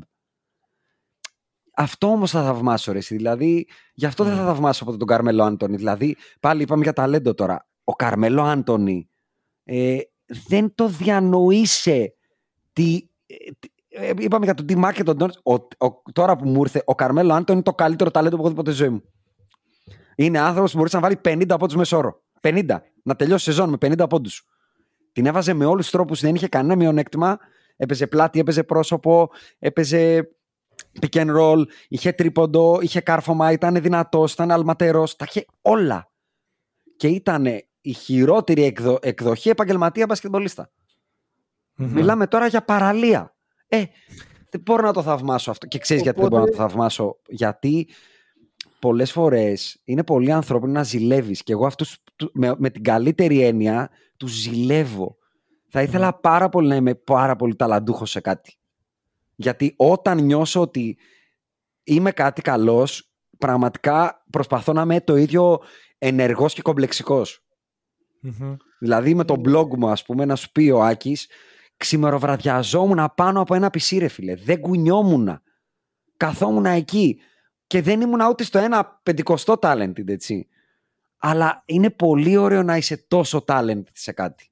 Πάρα Κοίτα, πολύ. Θα σου πω πάντως Έχω δει ότι- τον Άκη, ας πούμε, να, να, να συγκατοικούμε και να είναι στο δωμάτιο 27 ώρες, 24 ώρες μια γαμό κιθάρα. Και το παιδί δεν έπαιξε, όχι σοβαρή μουσική δεν έπαιξε, ε, ε, έχει παίξει σε πάρα πολύ, σαν να λέμε τοπικό επίπεδο ας πούμε. Αλλά πάντων, ήταν το- εκεί, Ε, γαμήθηκε να μάθει να παίζει ας πούμε. Πάντως αυτό που λες για να το γυρίσουμε στον Στεφ μετά από όλη αυτή την τεράστια παρένθεση είναι ότι ο Στεφ είναι η εξαίρεση της εξαίρεσης. Μπράβο, αυτό, αυτό Ναι, ακριβώς. ναι. Αυτό. Υπάρχει Σωστό. ο, Τζόρνταν, υπάρχει ο Τζόρνταν που είναι ο ταλαντούχος μπασκετμπολίστας, ο τρομερά εκπληκτικός, το peak, το, ότι αν υπάρχει, πώς το λένε, μέτρο στο competitiveness και στο πόσο το θες είναι το, το τζορντανόμετρο, να το πω δεν έχει πιο πάνω. Ε, και υπάρχει και ο Στεφ που είναι εξίσου, αλλά μπορεί να απολαύσει τη ζωή του. Μμμ. Αυτό, Αυτό, είναι, μπράβο, είναι, αυτό, αυτό είναι πολύ σπάνιο. αυτό Ο, σκεφτόμουν. ο μοναδικός άλλος ίσως παιδιά που το έχει καταφέρει στο μπάσκετ είναι ο Magic. Ναι, σωστό. Ο Καλό, μοναδικός. Μ' αρέσει σαν take αυτό Σωστό. πολύ. Ήταν, και εγώ το ήταν βλέπω ο πολύ Στεφ της έτσι. εποχής. Ο fan guy, Μμμ. γυναίκες, χαβαλές στο παρκέ, παιχνίδι με την εξέδρα. Αλλά που έλεγες μαλάκα αυτός ο χαμογελαστός τύπος τι κόμπλεξ βαθύ κουβαλάει. Ε, ε, Αυτό. βλέπω κι άλλον έναν ο οποίος έχει αυτό το potential. Για ρίχτον. Νίκολα. Γιώκη. Μμ, Εγώ το Γιάννη θα έλεγα μόνο. Ναι, το Εγώ Γιάννη μόνο θα το έλεγα κι Γιάννη εγώ. βλέπω. Ναι. Ο Ξέρεις τι γίνεται, ο Jokic, Γιάννης νομίζω ότι είναι ένα κλικ πιο πολύ πιο στο- Τζόρνταν. Πιο Πιο Τζο- μπράβο, κομπλεξικός. μπράβο. Στο Αλλά δεν είναι θέλω ολιγαρχής ο φίλους. Γιάννης. Του αρκούν πράγματα τα οποία για άλλους δεν είναι αρκετά, αλλά Δεν- επειδή έχει μεγαλώσει όπως έχει μεγαλώσει, σου λέει μου αρκεί ρε φίλε να, να έχω το γιο μου και να πάμε μια εκδρομή ας πούμε και να Ισχύει. περνάω καλά. Καταλαβαίνω αυτό Αλλά- που λέει ο Μανώλης ότι ο Γιάννης θα αντέξει να είναι και λίγο villain. Αν χρειαστεί. Ναι, ναι, ναι. Ναι, ναι. Δεν θα κωλώσει. Κοίτα, Δεν θα εμένα κωλώσει. ό- όταν βγήκε και είπε αν αυτό είναι το μοναδικό που πήρα είμαι οκ, το μοναδικό πρωτάθλημα, Μμ. Ε, γιατί του λέγανε ναι ήσουν τυχερός, ναι ο KD, ναι τα whatever και είπε εντάξει παιδιά πήρα ένα, αν είναι το μόνο είμαι οκ. Εγώ είπα είσαι μάγκας ρε φίλε, εντάξει, εγώ δεν θα μπορούσα να μείνω εκεί. Ναι, Εγώ παρόλα ήθελα αυτά, άλλα δέκα. να σου κάνω μια ερώτηση. Τον βλέπεις οκ. Σίγουρα δηλαδή, όχι. ε, ε, από Καθόλου τη στιγμή οκ, που πήρε ναι. το πρωτάθλημα, ο Γιάννης, τον βλέπεις ότι είναι σε φάση, εντάξει, εγώ χαρούμενος είμαι, απλά Αυτή η χαρούμενος που δήλωση είμαι εδώ». συγκεκριμένη νομίζω έγινε περισσότερο για να το πεις στον εαυτό του. Ότι εντάξει, Και bro, έτσι νομίζω. μπας και Καλά, χαλαρώσω ρε, λίγο, λίγο, ναι, ναι. γιατί φαίνεται Και ότι εγώ, δεν μπορεί να δηλαδή, τσιλάρει. Με τίποτα ο- δεν Ε, τσιλάρει. δεν θεωρώ ότι πρέπει να τσιλάρεις, απλά να μην είσαι τόσο κολλημένος στο αποτέλεσμα. Ναι. Ναι, Δηλαδή, ναι, το ταξίδι, Για- μπράβο. για- ο- δεν ξέρω αν θες να το πεις ταξίδι και συμφωνώ μαζί σου και δεν το πίστευα ποτέ στη ζωή μου μέχρι να μεγαλώσω το, το ταξίδι. Νομίζω ότι ο Γιάννης θέλει να είναι καλύτερος απλά για να είναι καλύτερος. Και όλα τα άλλα Ναι. είναι αποτέλεσμα, το οποίο ε, εμένα πλέον αυτή είναι, αυτός είναι ο τρόπος σκέψης μου, ότι δεν Θα σου- κολλάς το πρωτάθλημα, γίνε Μμμ. καλύτερος Γιάννη και θα πάρεις πρωτάθλημα. Θα σου πω πώς βλέπω το Γιάννη, ωραία. Ε, έχουμε ένα σκύλο στην οικογένειά μου, την Μπέλα, ε, η οποία ήταν αδέσποτη για ένα χρόνο μέχρι να την πάρουμε. Η, επειδή έχει νιώσει την πείνα, έχει νιώσει πώς είναι να μην έχω φαΐ, μπορεί να τις βάλεις 15 σερή φορές φαγητό και τις 15 θα είναι... α, θα, δεν δεν- δεν μπορεί να ελέγξει τον εαυτό Σαν να μην της. έχει φάει ποτέ. Μπράβο, ακρι- σαν να τρώει πρώτη φορά. Ακριβώς. Είναι, για μένα ο Γιάννης έτσι είναι. Δηλαδή, επειδή έχει νιώσει πως είναι να μην έχει τίποτα, Δεν το συζητάμε. είναι Ναι. hungry μονίμως. Αν, αν θυμάσαι, ε, και αυ- ε, είναι πολύ κοντά σε ένα take πάλι podbasτερικό από, την- από τα δικά μας podcast, που λέγαμε γιατί οι περισσότεροι παίχτες αυτή τη στιγμή ε, που είναι true great στο NBA είναι αυτό που λες εσύ είναι πεινασμένοι. Δηλαδή Μμμ. ο Embiid από την Αφρική, από το πουθενά. Ναι. Ο Ναι, Νίκολα ναι, ναι, Γιώκητς ναι. από τις αλογοδρομίες σε ένα χωριό στη Σερβία. Ναι. Ο Γιάννης Αντοκούμπο, μόλις τα είπες. Ακόμα και ο Λούκα, παρότι είναι καλοζωισμένο παιδί, δεν ήταν φτωχός ποτέ, Ναι. προέρχεται από τη Σλοβενία, μια χώρα που έζησε πόλεμο όταν αυτός γεννήθηκε. Δηλαδή ε, είναι Βαλκάνιος. Ναι, Είναι ναι, Βαλκάνιος, ναι, ναι. δεν είναι... Και το βλέπεις και όταν παίζει για τη χώρα του, ας πούμε. Ακριβώ, πώς- ακριβώς, ναι. ακριβώς. Δηλαδή α- αυτό κιόλας είναι αυτό που είπα πριν ότι το μεγάλο πρόβλημα αυτή τη στιγμή στο να πάνε οι παίχτες να κάνουν το έξτρα είναι ότι βλέπεις ότι ο, ο Ζάιον το έχει λύσει το πρόβλημα. Δηλαδή Ναι, σου λέει τι με νοιάζει. Δεν είχε εμένα. ναι, ποτέ δεν γαμιέται πρόβλημα. τώρα. Συμβολιάρες έχω πάρει, Ναι. endorsements έχω πάρει. Αν δεν το έχει από μόνος του το πυροβόλημα, Μμμ. σε όλο το υπόλοιπο κομμάτι είναι set. Οπότε δεν έχει αυτό το. Άρα λες ότι Αυτό είναι που λες δύσκολο. με την μπέλα, με- πολύ σωστά που είπες, με τη σκύλα σου. Λες ότι είναι Ναι. δύσκολο μεγαλώνοντας, ας πούμε. Καλά, Χρήση, το- το να έχεις το comfort μικρόβιο μέσα σου. Το comfort zone Ναι. είναι, είναι πολύ λίγοι άνθρωποι που θα δεις που είχαν λυμμένα τα προβλήματά τους και παρόλα αυτά η μούρλα ήταν τόσο μεγάλη που δεν άντεχαν. Δηλαδή δεν μπορώ να Ναι. σκεφτώ κάποιον άλλον τώρα on top of my mind που ήταν κομπλέ, πραγματικά κομπλέ και το έκανε μέχρι τέλος έξω από το Σένα. Που ήταν από Ε, η οικογένεια Λευκών Βραζιλιάνων. Ναι. το ακούω πάρα πολύ. Δηλαδή, το θυμάμαι και στο take όταν το έχω ακούσει, μου έχει Ναι. κάνει πολύ κλικ. Και μάλιστα πήγατε εκείνη τη στιγμή σε συζήτηση τύπου και ο Λάρη, ας πούμε. Ο Λάρη, Ήταν ακριβώς. Σε ένα Δηλαδή, χωριό. αν, αν πάρεις την αυτοβιογραφία του, καταλαβαίνεις, ρε φίλε. Δηλαδή, Μμμ. θες να, να, κα- να φύγεις από εκεί μέσα. Μπράβο. Είναι αυτό. τρομερό Και, το, το κίνητρο του να φύγεις. και το είδα πολύ στην κοινωνία αυτό γύρω. Δηλαδή, μετά κοίταξα γύρω μου και είδα αυτό το πράγμα. Ανθρώπους οι οποίοι μπορεί να μην είναι πλούσιοι, αλλά δεν πεινάνε. Δεν, δεν αγχώνονται πραγματικά. Ξέρεις, έχω Μα είναι, πει- να σου πω κάτι, είναι ανθρώπινο και είναι ανθρώπινο με την έννοια ότι τα, η, η- η- τον άνθρωπο δεν τον διαμορφώνουν οι καταστάσεις και οι παραστάσεις. Δηλαδή, Μμμ. α, Ναι. για να στο πάω στο Λούκα, αν ο Λούκα Ντόνσιτς. Άκουσα βασικά ένα πάρα πολύ ωραίο take του Draymond Green. Πάρα πολύ ωραίο, τρομερό. Του, ε, κράζανε το Wiseman, τον, ε, Κουμίγκα. τον, τον Κουμίγκα και τον ε, Μούντι. Και τι Μμμ. κάνουν και που πάνε και τα λοιπά. Και τους έπιασε και τους είπε, ελάτε εδώ ρε παιδιά, καθίστε λίγο. Ε, είναι το ίδιο να πηγαίνει ο Κουμπακέρο στους, ε, μα- στους Magic, ο Λούκας στον Dallas, ο Τρέι Γιάνγκς στους Ατλάντα που έρχονται και λένε λοιπόν παιχταρά μου είσαι ε, ο άνθρωπος, ο μεσίας μας, πάρ την μπάλα, κάντε ό,τι θες, πάρ Ναι. τη βράσ' τη σπίτι σου, κάντε ό,τι Μμμ. θες. Και το ίδιο να μπαίνεις σε μια ομάδα που αν χάσει ένα μάτς είναι πρωτοσέλιδο με αθλητές τόσο κορυφαίου επίπεδου όπως εγώ, ο Κλέι Τόμσον, ο Στεφ κτλ. Και να πρέπει να μην μπορείς να κάνεις λάθος, να μην μπορεί να κάνεις ένα μάτς 0 στα 12, να μην μπορούμε να χάσουμε 10 σερί μάτς Μμ. και να, να, να πρέπει και να κάνεις elevate το παιχνίδι σου με πέντε πάσεις που παίρνεις το παιχνίδι. Δηλαδή, Μμμ. αντίστοιχα, ο Λούκα, αν είχε γίνει draft, όπως λες εσύ από τους Lakers, που ξέρω εγώ αν δεν θα είχε πάθει τα ίδια προβλήματα που θα πάθει οποιοδήποτε μπαίνει σε ένα win now πρόγραμμα. Τα ίδια που έπαθε και ο Λόντζο και Ναι. ο Ντίλο και Ή ο θα τον Ingram δίναμε και όλοι trade τους. Ναι, για ναι, να ναι. πάρουμε τον Davis και δεν ξέρω εγώ τι. Ακριβώς. Ή αν, δηλαδή όλα είναι βάση συνθήκ- θα σε διαμορφώσουν οι συνθήκες ακόμα και την καριέρα σου θα τη διαμορφώσουν οι συνθήκες. Μμ. Αν ο Kobe Bryant είχε μείνει στους Hornets, μου λέει, ποιος ξέρει, ποιος μου λέει εμένα ότι θα είχε γίνει αυτό που έγινε; Ναι, ναι, ναι. ναι. Σωστό. Πολύ σωστό. Οκ, λοιπόν, θα ήθελα να βάλουμε εδώ μία τελεία Γιατί μου άρεσε πολύ έτσι η συζήτηση. Νομίζω ότι είναι κομπλέ.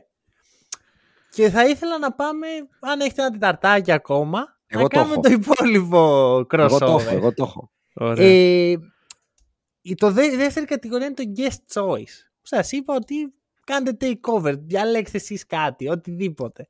Μπορείτε να μας βάλετε, ξέρω εγώ, εμάς στον τοίχο να ρωτάτε. Πες Έχετε μας, σκεφτεί πες κάτι; μας τους τρεις μεγαλύτερους παίκτες όλων των εποχών. κατά, τη, κατά τη γνώμη μου. ναι, και Ωραία, εσύ και ο ξεκινήσω, Νί- Νίκος. Ωραία, ωραία. Δε, ο- δε- θέλω να πω, δεν είναι συλλογικό. Δεν υπάρχει Είναι- τίποτα συλλογικό. Για τον... κα- Ωραία, τέλεια, τέλεια. Ε, να το πάρω πάνω μου πρώτος. Πάρ' το, πάρ' το. MJ πρώτος σίγουρα. Οκ. Ε, δεύτερο, μάλλον. Μάλλον. Ε, βάζω το Τζαμπάρ. Αλλά, ξέρεις, εκεί δηλαδή το 2 με 5 μου είναι πολύ δύσκολο. Είμαι με- Καλά, μεταξύ- κάτω πεντάδα, Καλά, δεν το θα στα δι- χαλάσω. Πολύ- Ωραία, πολύ ωραία. δύσκολο. Τότε μου είναι πολύ πιο εύκολο. Κάτω, είναι πεντάδα. Τζόρνταν, είναι Λεμπρόν, είναι Τζαμπάρ, είναι Magic και είναι Λάρι. Οκ. Αυτή είναι η πέντε. Ωραία. Λοιπόν, καταρχάς, ε, το έχουμε συζητήσει πολλές φορές στο podcast ότι δεν μας αρέσει η έννοια του καλύτερου. Οκ. Γιατί, ξέρεις, είναι αυτό που σου έλεγα και πριν. Διαφορετικές εποχές, διαφορετικό μπάσκετ, διαφορετικά τα πάντα. Εντάξει, αλλά ο Τζόρνταν είναι ο καλύτερος. Αλλά ο Jordan... Ωραία. το, Α συμφωνήσουμε σε αυτό επιτέλους. το, το ένα είναι εύκολο. Το ένα είναι εύκολο. Και άλλα τρία-τέσσερα χρόνια λεμπρόν με τρία-τέσσερα δαχτυλίδια μπορεί να άλλαζαν το, το σκεπτικό πίσω από αυτό, αλλά ο Τζόρνταν είναι ο καλύτερος. Ε, δεύτερο βάζω τον Κόμπι. Σίγουρα δεύτερο βάζω τον Κόμπι. Καλό παιδί είσαι εσύ. Πολύ καλό Ε, παιδί. εντάξει, τι να, άμα δεν μπερνεύσει Έλα τον να σου Κόμπι. δώσω Το μπισκότο. οπαδικό take, ρε φίλε. Ο παδικό Έλα, έλα να σου δώσω μπισκοτάκι. Ποιος είναι ο καλύτερος παίκτης στην Ευρώπη, ξέρω εγώ; Ο, ο Κώστας Σλούκας. Είναι τέτοιο, τέτοιο τύπου take είναι αυτό. Λοιπόν, ωραία. Και τρίτο πιστεύω θα βάλω τον Καρίμ. Οκ. Νομίζω πως εκεί. Δεν, δεν ξέρω αν θέλετε πεντάδα και από μένα. Εγώ είμαι Πες. λίγο καλά με τον εαυτό μου. Το έχω, το έχω σκεφτεί, το έχω αποφασίσει. Εκεί Είναι ο νομίζω. Νίκος ότι- και είμαι καλά. Ε, Ε, έχει λοιπόν, πλάκα. όλοι, εγώ θα σου πω ότι ε, στη- στα top 10 που έχουμε γράψει και όταν πρώτο ξεκινήσαμε το podcast εκείνο το founding και μετά που κάναμε ένα newsletter αν θυμάσαι μεγάλο Ναι, με, ναι, το, ναι. αυτό με το θυμάμαι. update ας πούμε τον Kobe δεν τον είχα τόσο ψηλά πάλι μεγαλώνοντας και κοιτώντας τα πράγματα λίγο μακροσκοπικά δεν μπορώ να ε, μάλλον καταλαβαίνω πάρα πολύ τον μέσο παίχτη του NBA που πάρα πολύ κόσμος βάζει τον Kobe πάνω από τον LeBron Υπάρχει πολύ Μμμ. κόσμος στο NBA που τον Kobe σου λέει φίλε είναι άλλο level άστο, Ναι, βάλε ναι, τον ναι. LeBron με τους άλλους Ε, ο Kobe Μα, είναι μα ο Kobe θες να γίνεις ο Κόμπι. Δηλαδή αυτό, ε, μπαίνεις μέσα είναι και αυτό που θες σου να... είπα πριν. Είναι η τελειοποίηση του craft. Είναι πολύ σημαντικότερη από το αν τελικά ήσουν απλά καλύτερος, γιατί είχες και περισσότερο ταλέντο, καλύτερες συνθήκες ή δεν ξέρω εγώ τι. Μεγα, ε, σου λέω, μεγα, μεγαλώνοντας, έχω, επειδή δεν μπορώ να το κάνω κιόλας, εκτιμώ πολύ περισσότερο τον τύπο που ξέρεις πόσες φορές έχω πει ρε, εσύ ξεκινάω γυμναστήριο για ένα χρόνο και δεν θα χάσω προπόνηση. να σου πει ο Άκης. Ξέρεις πόσες φορές το έχω πει στη ζωή μου. Έχω γραφτεί, έχω ξαναγραφτεί, έχω ξανακάνει μετρήσεις. και εδώ στ- είναι πάρα πολύ δύσκολο να πας τέσσερις φορές την εβδομάδα γυμναστήριο. Από Μμμ. μία ώρα. Και Ναι. αυτοί οι άνθρωποι αυτό το κάνουν 27 ώρες το 24 ώρο. Για 25 οκ. χρόνια, στα πιο ωραία χρόνια της ζωής τους. Ισχύει. Τότε που είσαι πλούσιος, νέος και ωραίος.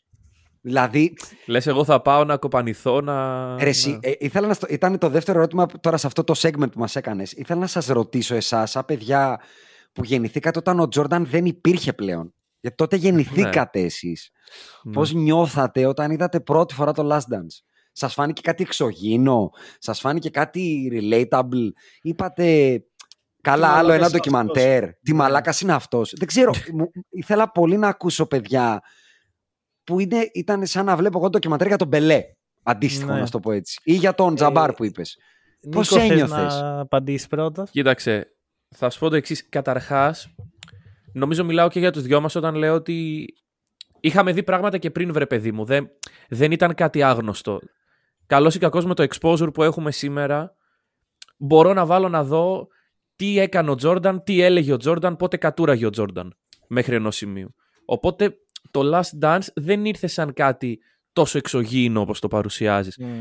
Ήταν σίγουρα Ξέρεις τι, ήταν διαφορετικό όμως, ήταν διαφορετικός ο κόσμος. Σίγουρα, ναι. Ό, όσο, όταν μεγαλώναμε εμείς, αυτή η συμπεριφορά ήταν πιο αποδεκτή από ό,τι ενδεχομένως είναι Ναι. σε νεότερους ανθρώπους. Και το πόσο, εμένα μου είχε κάνει τρομερή εντύπωση το πόσο impact είχε ο Τζόρνταν στην κοινωνία, στο, στο Σικάγο σαν πόλη. Δηλαδή, βλέποντας έναν άνθρωπο να κυριαρχεί τόσο πολύ, εμένα αυτό μου είχε κάνει τεράστια εντύπωση. Αυτά που έλεγε, αυτά που έκανε, οι δηλώσεις που έκανε στο, στο Last Dance και αυτά που έβλεπα την ιστορία να εκτιλήσεται ουσιαστικά, ε, ήταν εντυπωσιακά για μένα, αλλά το πιο εντυπωσιακό ήταν το πόσο πώς μια κοινωνία τότε πήρε έναν άνθρωπο και τον έκανε θεό της. Δηλαδή είναι ο θεός μας, τέλος. Μμμ. Ε, 100% ό,τι είπε ο Νίκος, συν εγώ ζήλεψα σε ένα βαθμό. Με την έννοια ότι δεν το έζησα αυτό. Γιατί Μμ. εγώ ρε παιδί μου, με το μπάσκετ έχω μια σχέση με σηκώνει από το κρεβάτι. Δηλαδή επειδή ε, ξεπερνάω και τις φάσεις μου γενικά, το μοναδικό πράγμα που είναι πάντα εκεί για μένα είναι το μπάσκετ. Ε, και για μένα εκεί είναι η, η θεοποίηση ας, του μπάσκετ, είναι το- η ανύψωση ας πούμε. Ε, θα ήθελα να το ζήσω. Δηλαδή δύο, για δύο πράγματα το έχω σκεφτεί αυτό. Για τον Τζόρνταν και για συναυλία του Μάικλ Τζάξον. Ότι ρε γαμό το δεν πρόλαβα. Θα κάναμε καλή παρέα εμείς. Μπράβο. Καλές Ε, βάσεις. δηλαδή ωραίο, για να να σου πω, καταλάβεις... ωραίο αυτό. Ε, Νίκο, πες μας και εσύ δύο πράγματα που τα, ζη- μάλλον δεν τα έχεις ζήσει σε αυτά τα χόμπι τέλος πάντων. Αθλήματα, μουσικές ή ό,τι άλλο που λες ρε φίλε αυτό θα ήθελα να το έχω ζήσει.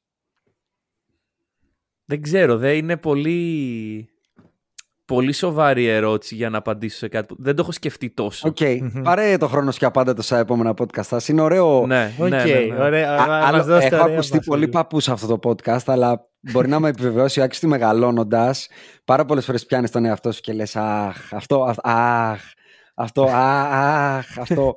Τώρα δεν το μπορεί να Κοίταξε. σκέφτεσαι, ζει στη στιγμή ακόμα. Έχεις, έχεις πει διψήφιες φορές τη λέξη μεγαλώνοντας, οπότε Ναι. Ναι. το έχεις δηλώσει όσο πιο ξεκάθαρα γίνεται Ξέρεις τι, νομίζω. γιατί είστε η πρώτη φορά που γράφουμε podcast με τόσο μεγάλη διαφορά ηλικίας. Οκ, και, οκ. και επίσης έχεις πέσει σε ανθρώπους που ε, ήταν πάντα γέροι ακόμα. και Ναι, δεν ήταν γέροι. ακριβώς, ακριβώς. και Αγαπάνε πάντα, το Είστε παππούδι Chris Paul. και πάντα αγαπούσαμε το προηγούμενο. Δηλαδή, Οκ. ακόμα και που έχουμε μεγαλώσει σε μια ωραία π.χ. μουσικά εποχή, Μμμ. για τα δικά μας γούστα. Πάντα, δηλαδή με τον Άκη γουστάραμε και το πριν. Δηλαδή με τους Queen τρελαινόμασταν, με τους Beatles τρελαινόμασταν από μικροί.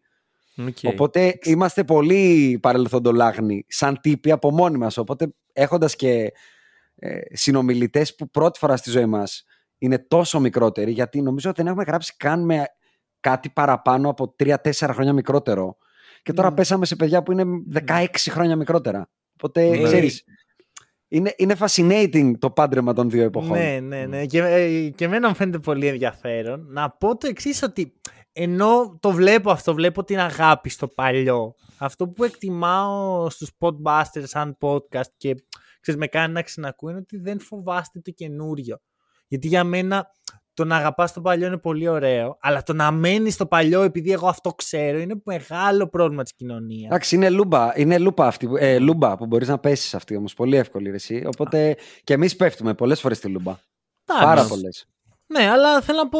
Θα Ε, ξέρεις τι, θυμάμαι. Τώρα Νίκο, 19η φορά, μεγαλώνοντας, θα Σωστό, δεις ότι σωστό. και εσύ θα πέφτεις στη λούμπα. Οκ, αυτά που τώρα το- ακούς ε, θα σου φαίνονται φοβερά σε σχέση με αυτά που θα ακούνε τα παιδιά που θα είναι τότε 20 χρονών, π.χ. Ε, Καλά, είμαι βέβαιος. Ε, Απλώς εγώ θα σίγουρα. σου πω το εξής. Ε, που τώρα, ε, εγώ γενικά κρατάω διάφορες αναμνήσεις από πράγματα που μπορεί να μην μου φάνουν ποτέ χρήσιμα. Είσαι χόρντερ, ε. Ναι, ναι. Μια ανάμνηση που έχω είναι να κάνετε ένα tweet ε, για τον Duncan Robinson, ο οποίος είχε κάνει, ε, είχε βάλει, ξέρω εγώ, 24 πόντους με καμία τρίπλα, δύο τρίπλες όλο το Μμμ. παιχνίδι, κάτι τέτοιο. Και θυμάμαι ότι ξέρεις, το καλοδεχτήκατε και λέτε αυτό είναι το μέλλον του μπάσκετ, το μέλλον είναι τώρα. Εγώ το εκτιμάω αυτό γιατί... Γι, αυτό δεν, γι' αυτό δεν εκτιμάμε το ευρω... Δηλαδή αυτό συνδέεται με το πολύ αρχικό μας take και ίσως κλείνουμε και ωραία το podcast Ναι. που ξεκινήσαμε και λέγαμε περί ευρωπαϊκού μπάσκετ. Γι' αυτό και το συχαινόμαστε. Μμμ. Γιατί το ευρωπαϊκό μπάσκετ εκπροσωπεί τον αρτηριοσκληρωτισμό. Το όπισθεν. Δεν Ναι, θέλει παρό- να εξελιχθεί. Κοροϊδεύει το, ελ- το, το, την Αμερική και το τρίποντο. Δηλαδή, κάναμε αμάν και πώς, ε, ε, πριν, offer νομίζω μάλλον θα είναι αυτό, αναφέρθηκε ο Μπαρτζόκας, που εγώ προσωπικά κιόλας προπονητικά δεν τον έχω σε καμία εκτίμηση. Αλλά παρόλα αυτά είναι από τους πολύ πρώτους που είδανε τον μπροστά ρε φίλε. Μμμ. Τον μπροστά του μπάσκετ. Σταματήσανε να είναι ο Μπράντοβιτς, θα σου πά στο πινακάκι στο κεφάλι, Χριστοπαναγία. Ε, δεν ακολούθησε το σύστημα αυτό που κάνει ο Γιασικεβίτσιου τώρα. Ναι, Ο- γιατί ε, ο Μπαρτζόκας δεν ναι, είναι καθόλου Με τη έτσι. Χριστοπαναγία όμως εντάξει, έχει μια καλή σχέση. Πρόσεξε. δεν- Καλή, καλή. Τι- έχει τι- καλή σχέση. Ναι, αλλά δεν τι, είναι- δεν τι λέει μπασκετικά. Εννοώ ότι α, δεν με άκουσες και Ναι, ναι, έσπασες ναι. το σύστημα. Και βλέπεις το Γιασικεβίτσιου απ' την άλλη ένα μοντέρνο θεωρητικά άνθρωπο Μμ. που πάει να προπονήσει λες και είναι ο Ιωαννίδης τώρα στο Τελαβίβ το 94. δηλαδή, α, γι' αυτό εγώ Ναι. το συχαίνομαι και εμείς το ευρωπαϊκό Ναι. μπάσκετ. Γιατί δεν θέλουν να πάνε μπροστά. Δεν Οκ. θέλουν να αγαπήσουν Ωραία. Το evolution, ρε παιδί μου. Με, υπάρχουν εξαιρέσεις. Πο- προφα- Πάντα Για υπάρχουν μένα εξαιρέσεις. η, η Αλλά ultimate εξαίρεση αυτού, ο οποίος για μένα έχει φέρει κάτι στο ευρωπαϊκό μπάσκετ που έπρεπε να έχει έρθει πολύ νωρίτερα, είναι ο Άιτο Ρενέσες. μπράβο, τέλειο. Πολύ ωραίο. take. Ε, συμφωνώ. Συμφωνώ. Ναι, μπράβο, ωραία. Είμαστε Δηλαδή, όταν ο σε Ίβκοβιτς παρόμοιο. εμφανίστηκε το 12 να παίζει αυτό το μπάσκετ του Ολυμπιακού με τους πέντε παίχτες όλοι οι μύψιλοι, όλοι μαρκάρουμε τους πάντες και τα λοιπά. Τρέχω, κόβω, τρίποντο, τρέχω, κόβω, τρίποντο. Ναι. Στην Ελλάδα το λέγαμε τυχαίο, έλα μωρέ τώρα και τα λοιπά. Και Μμμ. ακόμα λατρεύουμε το μπάσκετ που ξεκινάει ο Μπατίστη και που παίζει πόστα από τη σέντρα. ναι, ναι. Και διαβάζεις τώρα αναλύσεις ότι από τον Ολυμπιακό λείπει ένας παίχτης, λέει, να παίζει post. Και από τον Παναθηναϊκό λείπει ο Διαμαντίδης, ας πούμε. Α, έχουμε μείνει στο 2004, ας πούμε. Μμ, Και, και γενικά, Γιατί τότε κυριαρχούσαμε ρε εσύ. μμ. εντάξει, ε, γι' Κατάλαβες, αυτό δεν δηλαδή, μπορούμε εκεί να θες κάνουμε να relate. γυρίσεις. Και γι' αυτό Ε, ναι. έρχεται η Ισπανία μετά με τον ε, ε, Μπο Κρούζ και παίρνει το Ευρωμπάσκετ. Και εμείς Ναι. ε, συνεχίζουμε να ψάχνουμε έναν άνθρωπο Ναι. να σουτάρει. ναι. Οκ. Εντάξει. Ε, Πάμε. Πάρε και ένα τελευταίο segment που ξέρω τι έχεις. δίνω, έχω δύο. Ρίχ' τα Σύντομα. speed round, Το speed ένα. Θέλουμε τους top 5 πιο fun to watch παίχτες για εσάς. Δηλαδή, μπορεί να είναι Jason Currently. Williams. Currently. Οτιδήποτε. όχι, όχι. οτιδήποτε. Ε, Όλων ό- των όλα. εποχών. Ναι. Δηλαδή, ας πούμε, εμένα Ε, πάντα εντάξει. σε αυτή τη λίστα είναι ο Jason Williams. Ναι. Ο ωραία. White Chocolate. Εντάξει, ωραία, κατανοητό. Άκη, πάρε δικά σου. Θα πούμε 5 και 5. Ναι, ναι. Ναι. Δεν υπάρχει συλλογικό εδώ πέρα. Δεν το έχω σκεφτεί αυτό. Το ένας με έναν περίμενα που έλεγες να κάνουμε. Οχ, Ε, δεν μετέφερες το. Ναι, γιατί αλλάξαμε λίγο το podcast τελευταία στιγμή. Λοιπόν, Νας, Προχώρα, ρε. ε, ο Τζόρνταν υπάρχει σε όλες μου τις λίστες, ακόμα και είναι ο, ο μπασκετμπολίστας με το καλύτερο κατούριμα είναι ο Τζόρνταν. οπότε, ε, είναι ο Τζόρνταν, είναι ο Κόμπι, είναι ο Τρέισι Μαγκρέιντι, είναι ο Νας ε, βρega. και είναι ο Μάτζικ. Οκ. Ωραία. Θες έναν να ποστάρει όμως. Δεν έβαλες έναν να παίρνει την μπάλα για να. Για και τώρα με το που τελείωσα τη λίστα σκέφτομαι πω που έχω αφήσει έξω αυτόν, Ναι. αυτόν, αυτόν, αυτόν. Anyway, πάμε. Δεν Πάντως πειράζει. να πω σε αυτό που είπε ο Νίκος ότι στο σημερινό μπάσκετ ο Magic θα ήταν ο καλύτερος post παίχτης ε, μαζί με το Jokic. Πολύ πιθανό. Θα ήταν Αυτό. σαν τον Λούκα. Ακριβώς αυτό θα ήταν. Νομίζω ότι Χωρίς θα ήταν τρίποντο. ε, κάτι λίγο, λίγο Χωρίς πιο, τρίποντο, πιο αλέγρο, ας πούμε. Ισχύει. Ε, ναι, αλλά ναι. να σου πω κάτι. Ήταν πιο αλέγρος και σε μια εποχή που και οι άμυνες, όπως είπε ο Άκης πριν, σου επέτρεπαν να είσαι και λίγο πιο carefree σε αυτά που κάνεις Οκ. πάνω στο παρκέ. Τώρα είναι λίγο όλοι πιο αθλητικοί, οι άμυνες πιο διαβασμένες, πιο ανα- έχουν αναλυθεί όλα. Δηλαδή πλέον τα Μμμ, analytics ναι. έχουν πάει στο φοράει κόκκινο βρακί. Όταν φοράει κόκκινο βρακί κάνει πολλές assist. ναι, Οπότε ναι, είναι ναι. και λίγο πιο δύσκολο. Ε, Οκ. Τώρα στο fan to watch θα προσπαθήσω να μην πω κανέναν εκτός του ε, Jordan που όπως είπε και ο Άκης ακόμα και όταν κατουράει ε, το κάνει πιο όμορφα από οποιονδήποτε. ο δεύτερος θα είναι ο Κόμπι και μετά θα πω τρεις που δεν είναι ας πούμε true great ακόμα Μμμ. στους πέντε ας πούμε. Ο Στεφ. Ο Στεφ. Τον Στεφ εγώ αν με ρωτάς Ναι, μπορεί να είναι hot take αλλά θα τον βάλω νούμερο ένα σε αυτή τη λίστα. Οκ. Είναι ο ωραιότερο. Να το πω αλλιώς. Είναι ο παίκτης που όταν το κάνει, ε, νιώθω την καρδούλα μου και φεύγει. φεύγει πετάει, πάει μακριά πολύ. Δηλαδή, με έχω πιάσει να είμαι σε πραγματικά έκσταση με αυτό που βλέπω. Να, να, να χοροπηδάω, ρε παιδί, με αυτό που λέμε σαν πιωμένος, σαν μεθυσμένος. Είναι ο Στεφ. Άρα λοιπόν το ένα είναι ο Στεφ, το δύο είναι ο Τζόρνταν, το τρία είναι ο Κόμπι. Το τέσσερα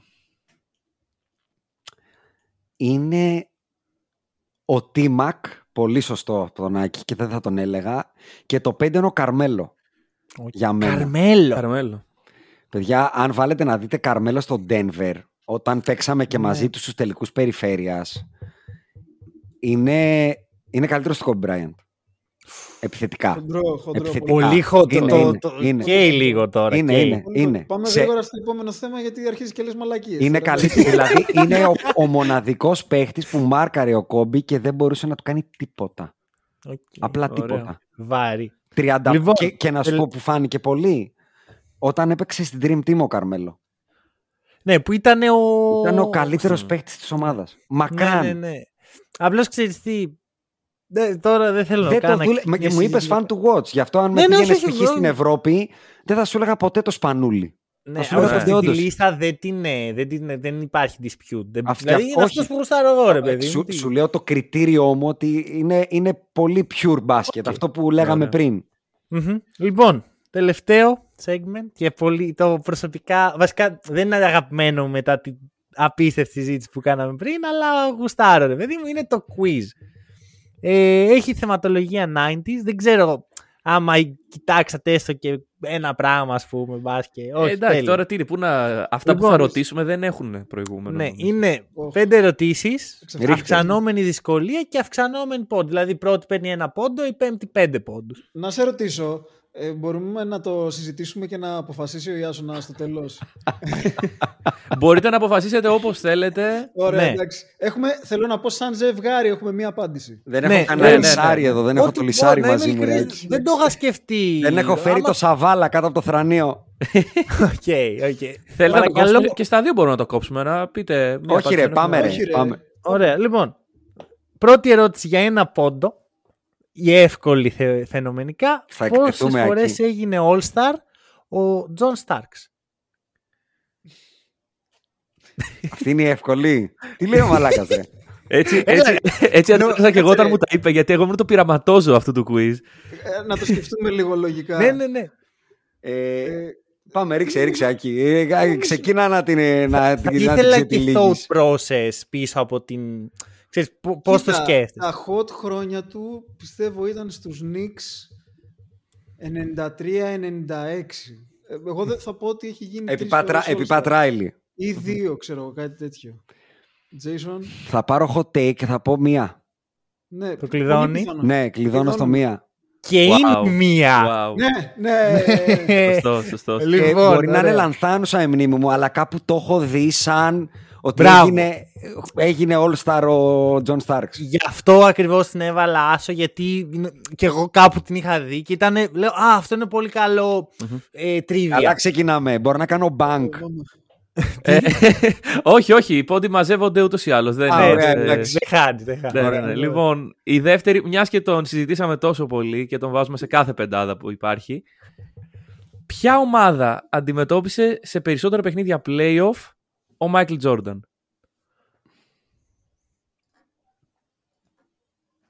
Προ- ε, Τη γη. σημείωση είναι παιχνίδια, όχι σειρές. Ναι, ναι, δηλαδή ναι, μπορεί παιχνίδια. να έπαιξε με τον έναν δύο φορές να παίξει δύο εφτάρια και με τον άλλον τρεις να έχει παίξει. Κοίτα, τε- πάλι να τους έχει λογικά θα το κουμπίσει. πάμε. Την Mm. πρώτη χρονιά παίζει με τους Milwaukee Bucks. Γελάει ο κόσμος. Δεν τους ξαναβρίσκει ποτέ. Ωραία. μετά πέφτει με τους Celtics γενικά, αλλά ούτε αυτούς τους ξαναβρίσκει ποτέ. Και μετά αρχίζει και βρίσκει Pistons. Αχα.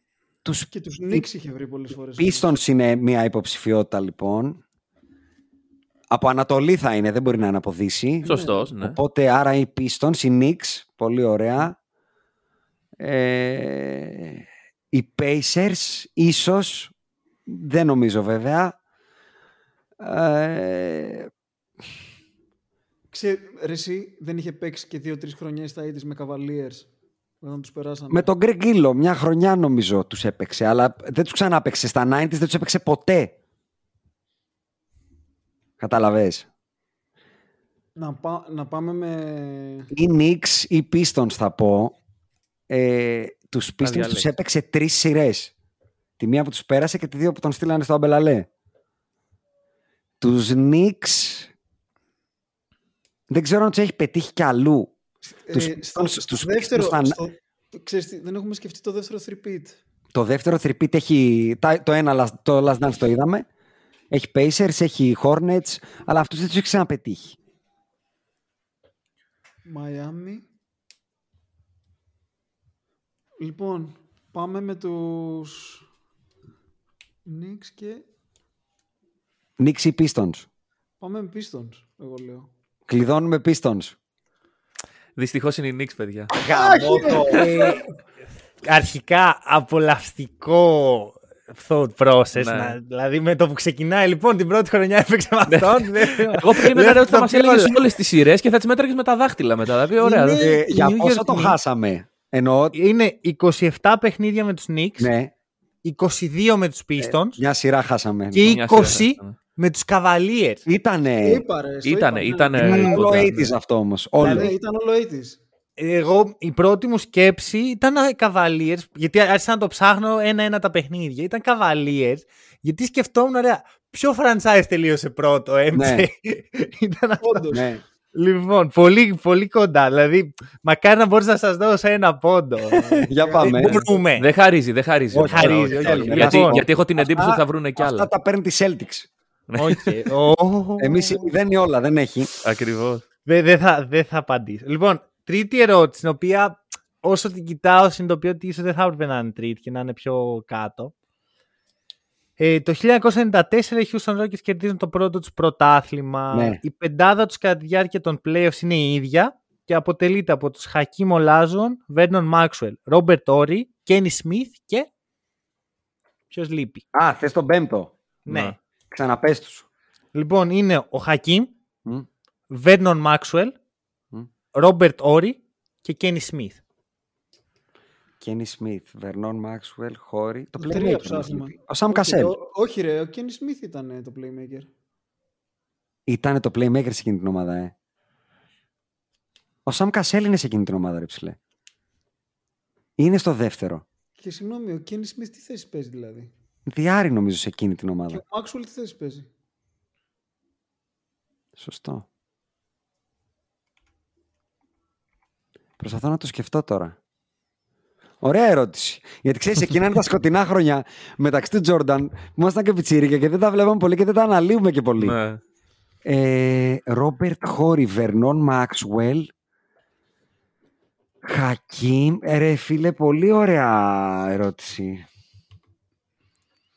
Αν σου πω ότι μπορεί να μην θυμάμαι και άλλον παίχτη από εκείνους τους Rockets εκτός του Σαμ Κασέλ αυτή τη στιγμή. Ρε, εγώ θυμάμαι το Matt Bullard επειδή είχε παίξει στον ΠΑΟΚ τώρα. Πλάκα μου Ματ κάνει. Μπούλαρντ, Μαλάκα, ποιο Ματ Μπούλαρντ, Λοιπόν, τώρα μας κοροϊδεύεις. ε, Βοήθησε, πες Μπορεί μου να- κανένα μπορεί να όνομα από έχεις εκείνη την δίκιο. ομάδα. Μπορεί να έχεις δίκιο. Να είναι Ο Σαμ Κασέλ, ε. Αν και νομίζω ο Kenny Smith ήταν ο. Ρε φίλε, προσπαθώ να σκεφτώ ποιος μπορεί να είναι άλλος αυτό μόνο. Δηλαδή, ποιος άλλος πούστης μπορεί να είναι; Ε, το 90... Ξέρεις τι δεν είμαι σίγουρος. Αν ήταν και το 94 και το 95 ο Σαμ Κασέλ. Γι' αυτό δεν μπορώ να το απαντήσω ακόμα. Ε, να το κλειδώσω. Ε, Ματ Μπούλαρτ. Αυτός δεν έπαιξε στην Ευρώπη κάποια στιγμή. Στον Μπάουκ σου λέω. Ρε μαλακά, Να το πάρει το Όχι. ποτάμι. Όχι. Δεν υπήρχε ένα σουτέρ που τσακωνόταν και με τον Τζόρνταν. Τώρα μου έρχε- δεν μου έρχεται. Ο Μάριο Έλλη. Μήπως ήταν ο Μάριο Έλλη; Ο Το Μάριο κλειδώνεις. Όχι, με τον Α, συζητάω τι με με τον ρωτάς podcast. τότε. Τι όχι, στήσεις, όχι, α. άστους, άστους. ε, Α, το μεταξύ τους, απολαμβάνω οκ, πάρα οκ. πολύ. Ο Μάρ- ο Λοιπόν, Μάριο και, Έλλη- και να σου το πω κι αλλιώς. Αν δεν είναι ο, Σα- ο Σαμ Κασέλ και ψάχνουμε. Μάλλον είναι το ασώδιο ο Βερνόν Μάξουελ με τον Γκένι Σμιθ, ο Χόρ είναι το 3. Μας λείπει το 4, ρε φίλε. Α, Βλέπεις αν- ότι έρχονται σιγά αν σιγά. κάνω ναι, λάθος- ναι, αν ξυπνάει, κάνω- αν ναι. κάνω λάθος με τον Κασέλ ή είναι ο Κασέλ και παίζουν small ball που μάλλον έχεις δίκιο και δεν παίζουν small ball Εγώ ή- νομ- μου λείπει το 4 και δεν είναι ο νομίζω ότι Μπάρκλεϊ. Ο ψάχνουμε Μπάρκλεϊ το πήγε τέσσερα. μετά. Όχι, όχι, όχι, δεν είναι ο Μπάρκλεϊ. Ποιο πούστη ήταν τεσάρι εκεί, ρε Μαλάκα; Πήραν το πρωτάθλημα, είπες. Ναι. Ναι. Ναι. Είναι ο Clyde Drexler. Όχι, όχι, όχι, δεν έχει πάρει. Έχει πάρει την επόμενη. Αν το πήρε. Ε, ο- Το Drexler Barkley είναι που κάνουν jump the wagon αφού έχουν πάρει πρώτα οι Rockets. Ο Drexler ήταν πιο πριν, πάντως, από τον Barkley. Πώς τι- Έχουν ένα τεσάρι εκεί. Του Will Smith, ε, όχι, πώς το λέγανε, ρε μαλάκα, έναν- Πού είναι ο Σαβάλας στον τον θες. Το τεσάρι. Να το πάρει λοιπόν, από τα μπορώ να κλειδώσω ότι είναι το τεσάρι. Αυτή μπορώ να πάρω μια βοήθεια. Ναι, είναι το Ωραία. τεσάρι. είναι το τεσάρι, λοιπόν. Ναι. Κάτσε να Ρε σκεφτώ, εσύ, ρε. Ιάσονα, τον, τον βλέπω μπροστά μου και δεν μπορώ να θυμηθώ τον όνομα. Περιέγραψε τον μου. Αν μας Ωραία. το ζωγραφίσεις, Φοράει επιαγωνίδες, έχει... Είναι ένα γομάρι. Τον λένε Smith νομίζω, δεν θυμάμαι πώς τον λένε. μα. Σμιθ. Όχι ρε. Άλλον λες εσύ. Ψάχνω τα τεσσάρια εκείνη. της- Λοιπόν, να δώσουμε κι άλλη μια μικρή βοήθεια. είναι drafted από τους Rockets. Βοήθησέ με γιατί μου ήρθε ένα όνομα.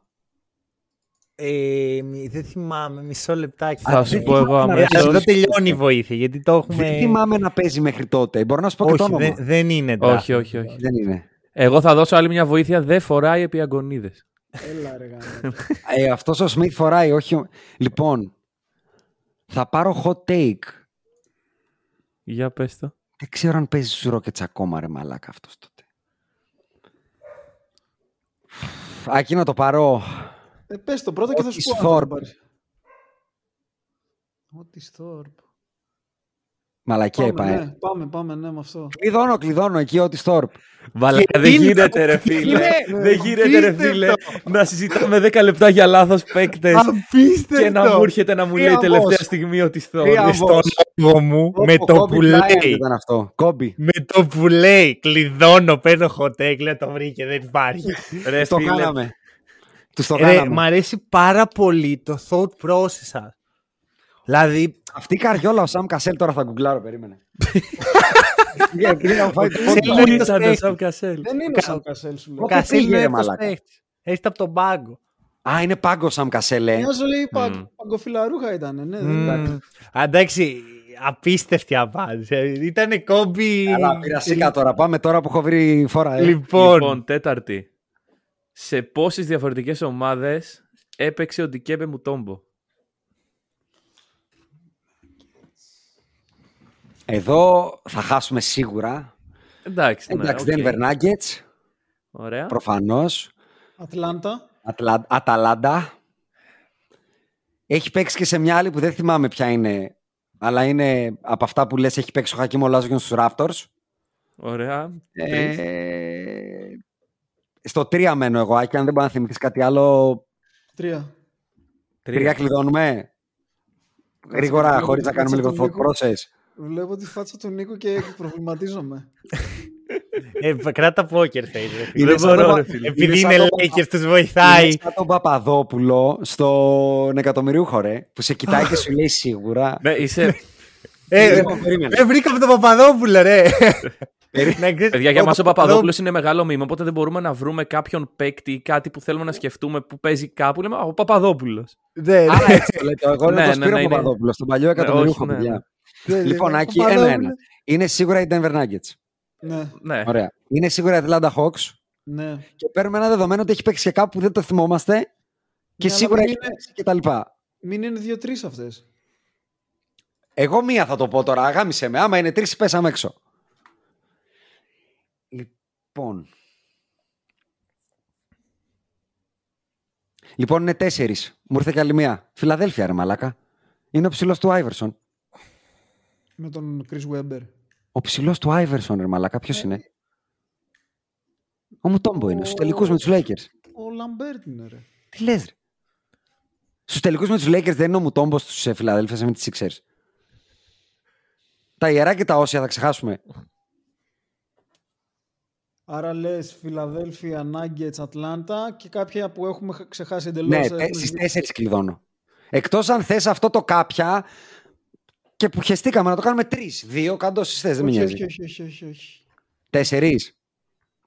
Κλειδώνεται. Φοβάμαι ότι θα είναι δύο. ε, Θα έλεγα τέσσερις και αν, και αν είναι να πω κάτι άλλο θα πω παραπάνω, όχι τρεις. Τέσσερις σίγουρα. Έχουμε τρεις που τον θυμόμαστε. Θες να πούμε πέντε για τη φάση. Δεν ξέρω μήπως έχουμε ξέρεις αυτά τα trade που πήγε κάπου, δεν έπαιξε ποτέ Έξι. και το ξανακάνανε trade. Όχι, που έχει Μήπως παίξει, είναι- έχει πατήσει παρκέ. Ναι, που έχει πατήσει. ναι. Έξι Α, έχει, ομάδες. παρα... έχει πατήσει σε όλες όσες έχει πάει. Ε. Ναι, ναι, ναι. Ωραία. Αυτό δεν μετράμε ομάδες που πέρασε, Μμ. ξέρω εγώ. Ωραία, τέσσερις. Κλειδώνουμε το Πάμε- 4. Πάμε, πάμε στο 4. Λοιπόν, θέλω να. τις- ε, μπο- ε, μπορώ να περάσω μία, μία τις ομάδες πριν το κλειδώσω. Ναι, ναι. Ατλάντα. Δεν έχει παίξει στου Lakers. Δεν έχει παίξει στου Α, Clippers. τόσο Α, μία-μία. Έτσι θα τις περάσουμε. Α, ωραία. ναι, ναι, δεν έχει παίξει στου Clippers. Δεν έχει παίξει στο Sacramento. Βασικά στην Ανατολή. Έχει, τις, νομίζω ότι τις έχουμε βρει. Δεν θυμάμαι άλλη να έχει παίξει στην Ανατολή. Έχει παίξει στους Φιλαδέλφια. Έχει παίξει στο Ατλάντα. Δεν θυμάμαι άλλη.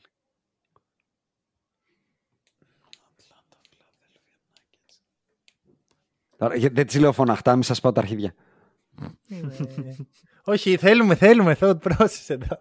Είναι και ξέρεις, είναι και πρέπει να υπάρχει και Λοιπόν, κάτι. έχουμε και κλειδώσει podcast, Denver, ξέρεις, ναι. έχουμε κλειδώσει Denver, έχουμε κλειδώσει Φιλαδέλφια, έχουμε κλειδώσει Ατλάντα.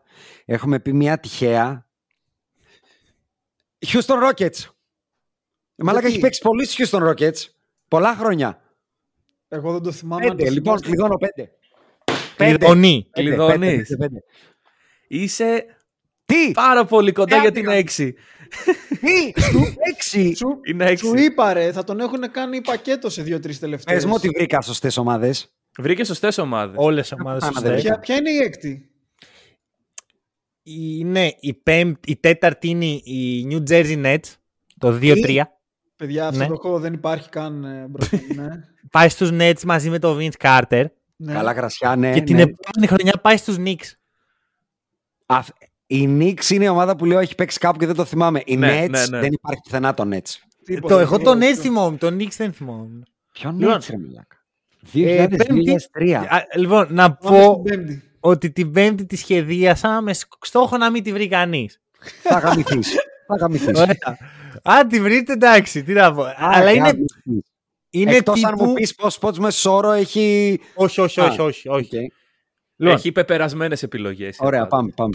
1η Φεβρουαρίου του 1995, ο John Stockton σπάει το ρεκόρ του Magic Johnson με τις περισσότερες assist συνολικά στην καριέρα του. Ένα ρεκόρ που κρατάει ακόμα. Απέναντι σε ποια ομάδα Ε, το γάμισε κάνει; με. Ε, γάμισε με. Ναι, δεν μπορώ να το βρω. ναι, ναι. Έλα, ρε, περίμενε. 30 είναι όλες κιόλα. Όχι, δεν είναι. Τότε είναι 27. Ωραία, 27. Είμαστε προ Raptors. Έχουμε ε, μία στις 27, δεν είναι τίποτα. ή- 26, 28, μπορεί να είναι και 29. Κάτσε, να Πάει δούμε το πότε ρεκόρ του μπήκαν οι Magic. Raptors. Προσπαθώ να το κάνω εικόνα, κάνα βιντεάκι στο YouTube. Και εγώ αυτό προσπαθώ. Την απονομή τύπου banner μέσα στο Salt Lake και, τε- και τα λοιπά. Το, το πότε; Ξέρεις τι είναι αυτό Το τώρα; 95. Είναι αυτά τα midweek παιχνίδια που έχουν τρεις ε, μορμόνους μες στο γήπεδο και παίζουν ε, με κάτι ανύπαρκτους. και έσπασε το ρεκόρ επειδή έκανε 30 assist. Θα πω μια παλαβομάρα. Θα πω Charlotte Hornets, γιατί έτσι μου ήρθε. Κάποια παλαβομάρα θα έλεγα κι εγώ, αλλά τώρα Σάρλοτ. Αυτή είναι η παλαβομάρα που. Κοίτα, Είδες και εσύ, Ράκη. Δεν υπάρχει να το βρω. Οπότε... Στην τύχη θα είναι. Μπροστά Οπότε σας, πάμε βάζω τα Charlotte. χέρια μου στο πληκτρολόγιο και το κουκλάρω κιόλας.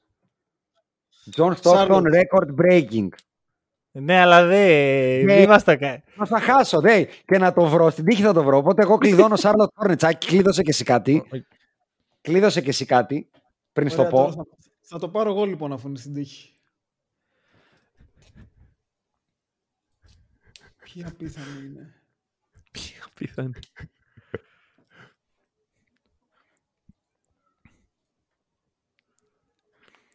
Α, λοιπόν, είδα ποιοι είναι. Εντάξει. Λοιπόν, με τους Denver Nuggets εγώ θα πω. Τι! Μωρή καριολά. Βαλάκα δεν γίνεται, δεν γίνεται. Το έχει δει κάπου. Το είδες, δεν μπορεί. Δεν παίζει να το Του το, του το ψιθυρίσανε Το κάτι. πας στην τύχη, ε, στο ταβάνι δεν κοίταγα. Ρε, Όχι, τους όχι. στείλε- Δεν μπορεί, δεν μπορεί, δεν μπορεί. Λοιπόν, κάτι έκανε ο Ιάσονας, κάτι σήματα καπνού Είπα, και του αυτό το. είναι, δεν είναι στην αντιδράση μου ότι το είδα και εντάξει με αυτούς. Ε, Παιδιά, Ρε. ήμουνα... Άρχισα να Βάλ- σκέφτομαι, είναι κάτι απίθανο. Αδιανόητο. ή Πραγματικά Clippers ή αδιανόητο. Nuggets θα πω. ε, Δεν γίνεται, ρε κοίτα, φίλε αυτό. Θα σου πω, υπήρχε ένα thought process. Το Είσαι οποίο... μεγάλος σκολιάρη. Κανένα thought process δεν έκανε. Τι; Κρίμα, Ναι, δεν κρίμα υπήρχε. που το ένα στα Όχι, 27 θα δεν το σου πιάσεις πω- τη ρουλέτα. Θα σου πω εγώ τι Πραγματικά δεν θυμάμαι σκεφτόμουν. Πραγματικά.